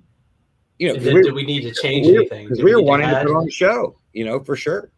do we need to add classes do we need Right. to change stuff just based on you know being always need to add communication class, You know, so I, I don't i don't know what the answer is really I really think that it's. I, I honestly think you you hit the nail on the head, Mike. That the Okay, the concept of a house answer show, like I really do. I think that that is a concept that is just. Don't you think it's part of the reality that we're facing? it Because is you have I to adapt I is mean, anybody No gonna build? Kings Who's is like building a no, Who's building a nitro car right now? I mean, seriously. I mean, who's like how many are there 10 teams that are going to come out of the woodworks in the next come out of the woodwork in the next three to five years to race funny car and top fuel both i don't think so i'm sorry i mean i hate to be that guy and i'm not. Everybody knows me as this endlessly optimistic person and i don't and i'm not at all trying to be negative. I'm just trying to be real and and recognize that hey man the writing's on the wall that this type of racing is absurdly expensive. I think it could be argued that it's very dangerous. Like we either have to make wholesale changes to the class make it cost less and the cars slower or and and hope that that's enough or we're going to have to recognize that like man there's just not enough of these guys and gals that are willing to do invest at this level. There's just not the support required. I mean it becomes an inventory problem at some point. That's where we're at right now. And if you've got full fields of cars that'll go to 16 or 18 races great do that and like you said use this as an opportunity to develop a feeder series or a secondary function a secondary program where guys can earn their stripes learn how to race a nitro car at a high level and not have to compete against john force or matt hagan right maybe have a chance at going a excuse me a couple of rounds or winning the damn race i mean i think that that I think that these other this last night on the power hour the Sorry. nhra may have been sorry i just want to spit this Okay. out nhra may have been at its strongest when the ihra was at its strongest That's a true. That, that's a great statement. And you know what? These other series that we've talked about, No Prep Kings, uh, Midwest Pro Mod, uh, PDRA. PDRA. I mean, you name it. There's tons, Yeah. and I don't want to leave any out. Yeah. But they're strong right now. And why are they strong? Because they're filling the void that's left. They're becoming. They're they're filling that area that we're talking about right now. That's it's true. just a natural progr- progression. I don't think there's anything wrong with it. I think it's smart on those guys' part uh, to embrace that and see a little bit of a market opportunity and jump in there and do it. So that it goes back to what we were saying at the beginning of the show too, where you're not building a car If you- to maybe go run an NHRA Pro Mod race. It's If you because these treat- other series are strong enough. if you treat your performers like shit, eventually your performers Yeah. aren't gonna aren't gonna work for you. Let's uh let's address this Yeah, I mean, question I- here. I keep seeing this question over and over in the comments. And it's a good chance for us to maybe share a little bit of insight based on our conversations with the flow racing people. We have a great relation relationship with flow racing. Um, and what what's the answer to this question, Wes? Why can't flow racing offer individual race packages? I, I believe that they just feel that it defies the business model, right? I mean, the business model is much like it's the same, probably the same reason Netflix doesn't allow you just to rent a movie, Exactly. Mhm. right? I mean, I think that the business model, the revenue required to do this stuff, it, it requires cash flow, right? They and I just an think investment from you it to- requires an investment, and I think that it's, it's some realities. It, it's just some realities of life. I think that you know it, Netflix would probably struggle if their whole model was built around hoping that some people chose to pay the fourteen ninety nine a month or whatever, but they're you know mainly they were at the at the whim.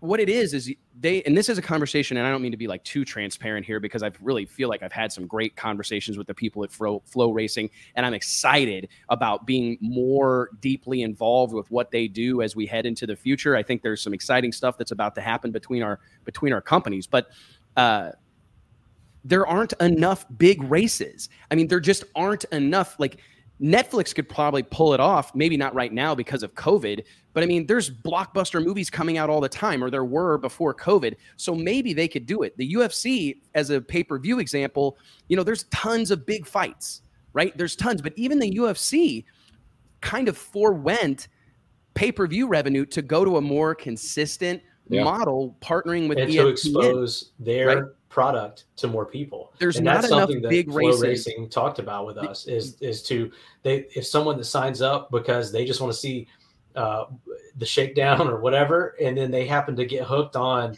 um, NMCA or then they get hooked on some uh, sprint car racing or whatever, it's opening you to new things. Just like on Netflix, you may join because you want to see whatever their latest film that they uh, created is, but then all of a sudden you get hooked into a documentary or whatever, and that's what they want you to do. And it's about it's kind of like just having less turnover. If you just came and went every day, you signed up for three hours to watch a three-hour race, and then canceled your subscription, and then came back a couple days later. All of this admin, all of this work that is generated whenever you do that transaction, they are trying to avoid that as well. So And drag I- I- racing I- has I to get it, shoulder but- some responsibility. I get, I get it. I, I get, I- I, get you want to just pay for one race, Same, because you But only care about that one race. but still, if you care about it that much, 150 bucks to watch it endlessly for like five I mean, days have you bought a how long- hotel room lately? I exactly. actually was working on some uh, like a, a presentation, a deck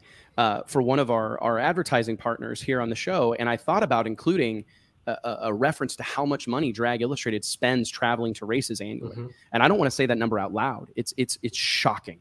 I mean, it, it it- like the amount of money that's spent by our company going to PDRA races, going to NMCA races, going to Midwest Throw- races, throw in- going Throw in, uh, you know, trade show PRI, on top of that. SEMA. I mean, I'm talking uh, like track- your, your six shop. digits, guys. Yeah. I'm talking like six digits spent annually going to races. So when I look at the opportunity to like watch it for 150 bucks, not have to buy a hotel, not have to get on a plane, not have to drive somewhere. For me, it's an incredibly small investment make to make that really changes the drag racing economy right like because what the what flow racing and i don't mean to put words in their mouth but they're part of their mission statement is like how can we help promoters make more money right. so that they'll put on more races right. because they recognize that when there's no money to be made or like relatively small amounts of money to be made no one really has a big incentive to do more races they need promoters making they're money investing in the industry they're investing in promoters they're investing in the people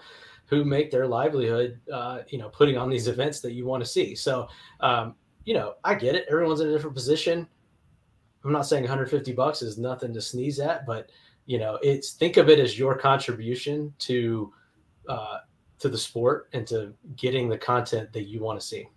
And and we do have to shoulder some responsibility for the fact that there just aren't enough major events. I mean, if you talk to those people, I mean, there are a handful of events that really that really move the needle for them, right? It's it's Donald Long's productions, it's the Sweet 16, it's Lights Out, it's Jason Miller's uh, World Cup Finals, right? It's uh, you know these the shakedown. It's these big events that they need. The World Door Slammer Nationals, they need those big events. And if they were reliant on how many did I just name? Three, four. Let's say there's, I mean, how many really are there? Is there, is there a is I don't know that there's ten like pay per view worthy event. I, I don't know. I mean, I'm not trying to is there? I don't know that there is, and that and would all be, are depending who you are and what you're following. Yes, right? Agreed. Yeah. So, you I know, but, but I think that it's just it's not that would not be a sustainable business model model for flow racing, and it certainly wouldn't allow them to do for our industry what they do. I said this last week, but it's worth repeating. Like one of the biggest victories for us at Drag Illustrated was to get a check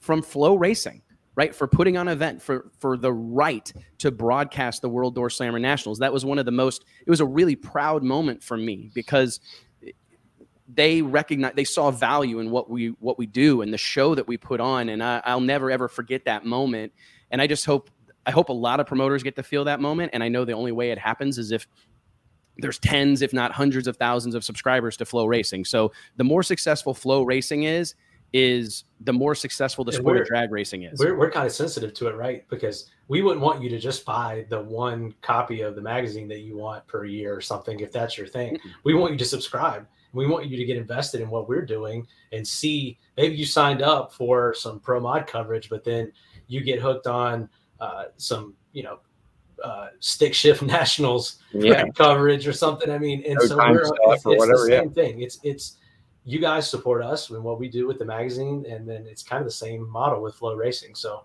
um, I, I, just think that that's a common question that I see a lot on and here. And I, I do want to give kudos to like there are venues that still exist. Like NC Promoter is on here. Jay is an incredible, great, incredibly great human being. He does a tremendous amount, and I'd be honest, like he helps me. Like I genuinely feel connected to a lot of oh, these oh, yeah. events on the East Coast that I'm not able. It's just not realistic. We would be, yeah, to. we couldn't see a lot of these smaller events. Uh, Big Dog, one of the, one of my favorite series, Big Dog, uh, which is coming up this Saturday, and I know uh, Jay will be there, and we can we can check out his coverage from there. Uh, Caroline Extreme this past weekend. Northeast Outlaw yeah. Pro Mod. So I, mean, I never would have got to see that final. Right, There's he's no finding his, his niche in that in this deal as well.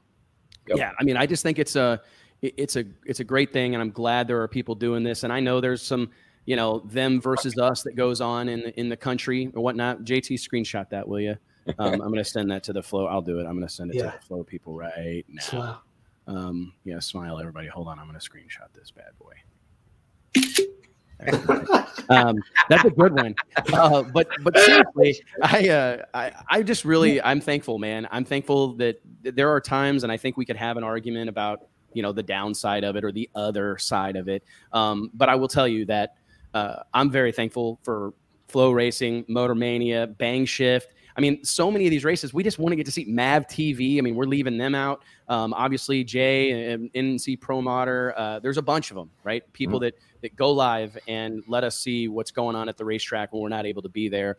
Uh, I think flow racing is the industry leader in it. They're trying to do something that's fantastic for the sport of drag racing. Um, I don't think we can ask all these independent content creators to like. I mean, the last thing we want, we don't want to create a scenario where the Jay Warrens of the world are having to pay right, to come film this. I mean, it's we have to be careful what we wish for a little bit, right? And I'm just I'm glad that Flo's here and there's somebody that's trying to put drag racing in front of an ever growing audience because that's what we need is more and more eyeballs, man. It really is. All right, last thing, and we're going to shut this deal down. Um, I think Alicia's doing the hand face uh, on hand thing because of our photo op. Right. A couple hey, of things. She just is. It, we're running over time. Yeah. Well, so. Yeah. Huge shout out, uh, right quick. Uh, Ozzy and Gabby, GRS Motorsports World Sport Compact Finals coming up in Orlando. Uh, 11 years. Uh, there, yeah. I mean, that event is takes on a life of its own. I've been told over 50,000 people show up for that deal. Uh, Shakedown is coming up. I'm actually really. I'd like to go to that event. I'm I'm excited for what Tyler and the team there at Virginia Motorsports Park are doing. Uh, what what else? What uh, what else are we talking about? Todd, Big shot this weekend. Big, Todd, how do you, dog this weekend. Big Chief Nationals. Yeah, check out the newest issue. Just went live. It's in there. Yeah, JT, throw in uh, Todd. Check out uh, dragillustrated.com. Uh, what else? Last thing, closing thoughts. What are you most excited about for Indy? Or no, favorite memory from Indy, and then we're hanging up. My favorite moment from Indy. Your favorite memory. Favorite we didn't really memory. get to labor over it at the beginning. Uh, well, I mean, it would have to be last year. I've only been to Indy, Indy, a handful of times. Uh, it's always been special. I think the first time I went was like 2007. Um, I've been there for other events a lot with my dad growing up, uh, but never for the U.S. Nationals until um, I was an adult. And uh, yeah, you can just tell it's something special as soon as you walk through the door. But just uh, a lot of positive energy last year, a lot of cool moments, um, and just the uh, the stuff that we got to do uh, with Eric Trump and uh, and Donald Trump that we talked about to open the show. Murder, I know you've only been to Indy like for a race a handful of times, but uh, you've got a lot of Indy memories, I'm sure. Do you have a favorite? Oh, yeah, yeah, Indy's Indy's just awesome. I mean, PRI and uh, the Indy 500 and uh, what Nitro Alley, Brownsburg. I've been to John Force's shop there. I mean, Indy's just a cool place, really. I mean, it's yeah, you know, really, about that. I forgot about the John the, the John Force store. Oh man, we've got to. We used to send our magazines. Yeah, they John used to shout out to John Force Racing. Yeah, and then we'd pick them up in this in the truck. You know, the day before the the uh, the trade show, and then haul them over to the trade show. and it, but it was pretty awesome though. Classic, know? classic yeah. days. We've got some funny stories. What we have to do on the after after hours to tell some of the stories. We've got a really good one. I, I would love to have had John here when he was on there's no chance that John Force knew that we were having our magazines shipped by truck to his shop. We just did. Oh, it. I'm pretty sure they did. They actually. found out about it. Yeah, they found we out. We found out about they it. That's part of the story. Maybe we'll do it next yeah. week. Maybe we'll, maybe we'll uh, tell that story next week. Well, man, I uh, I got to tell you guys, I'm looking forward to hopefully making some memories this weekend. I think uh, it's been, you know, John Force was calling it on the TV show, and everybody wants to see that place packed to the gills this weekend. I'm hoping to see a little bit of Indy, Indy of old is kind of what I'm anticipating. Uh, I've never subscribed to the belief system that NHRA's lot or the NHRA US Nationals has lost its luster. I've heard that before, but in my opinion, the magic is as strong today as it has ever been. If you've walked, if you've driven your car on that asphalt stretch of road between those two uh, chain link fences and, and, pulled into the into to Lucas Oil Raceway at Indianapolis, you know what I mean. It's a special place. Um, there's uh, Brian Lohnes said this last night, and it really struck a struck a chord with me. Uh, I got goosebumps as I'm about to paraphrase, but there's 900 plus, nearly a thousand people who've towed from all points of the country to, to do battle on a legendary stretch of concrete and asphalt this weekend outside of downtown Indianapolis. And I'm so thankful to all those people, everybody that has you know, fought the good fight to get to the drag strip. Uh, those of us here on this show, uh, everybody involved with this project, we respect that more than many know. We've done it ourselves. We've we've put up the awnings. We've we've gone without sleep.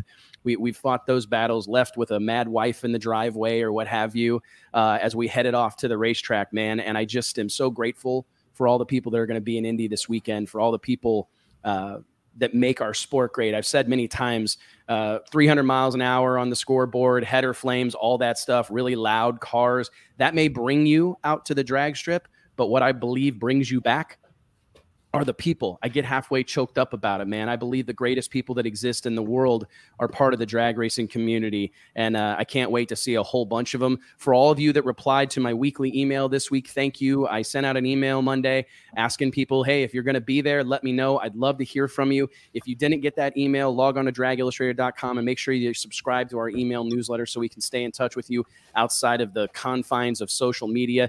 If you did reply to my message, look forward to a, a note from me in the next couple of days as I figure out where I can get us all together during the U.S. Nationals. And if you're going this weekend, please shoot me a text, shoot me an email, shoot me a message on Facebook, uh, wes at dragillustrated.com. I'd love to connect, shake hands, whatever, share a couple of drag racing stories, and uh, head off throughout the pits. So thank you guys so much. Until next week, stage shallow, say your prayers, and we'll see you at the drag strip, guys. Thank you.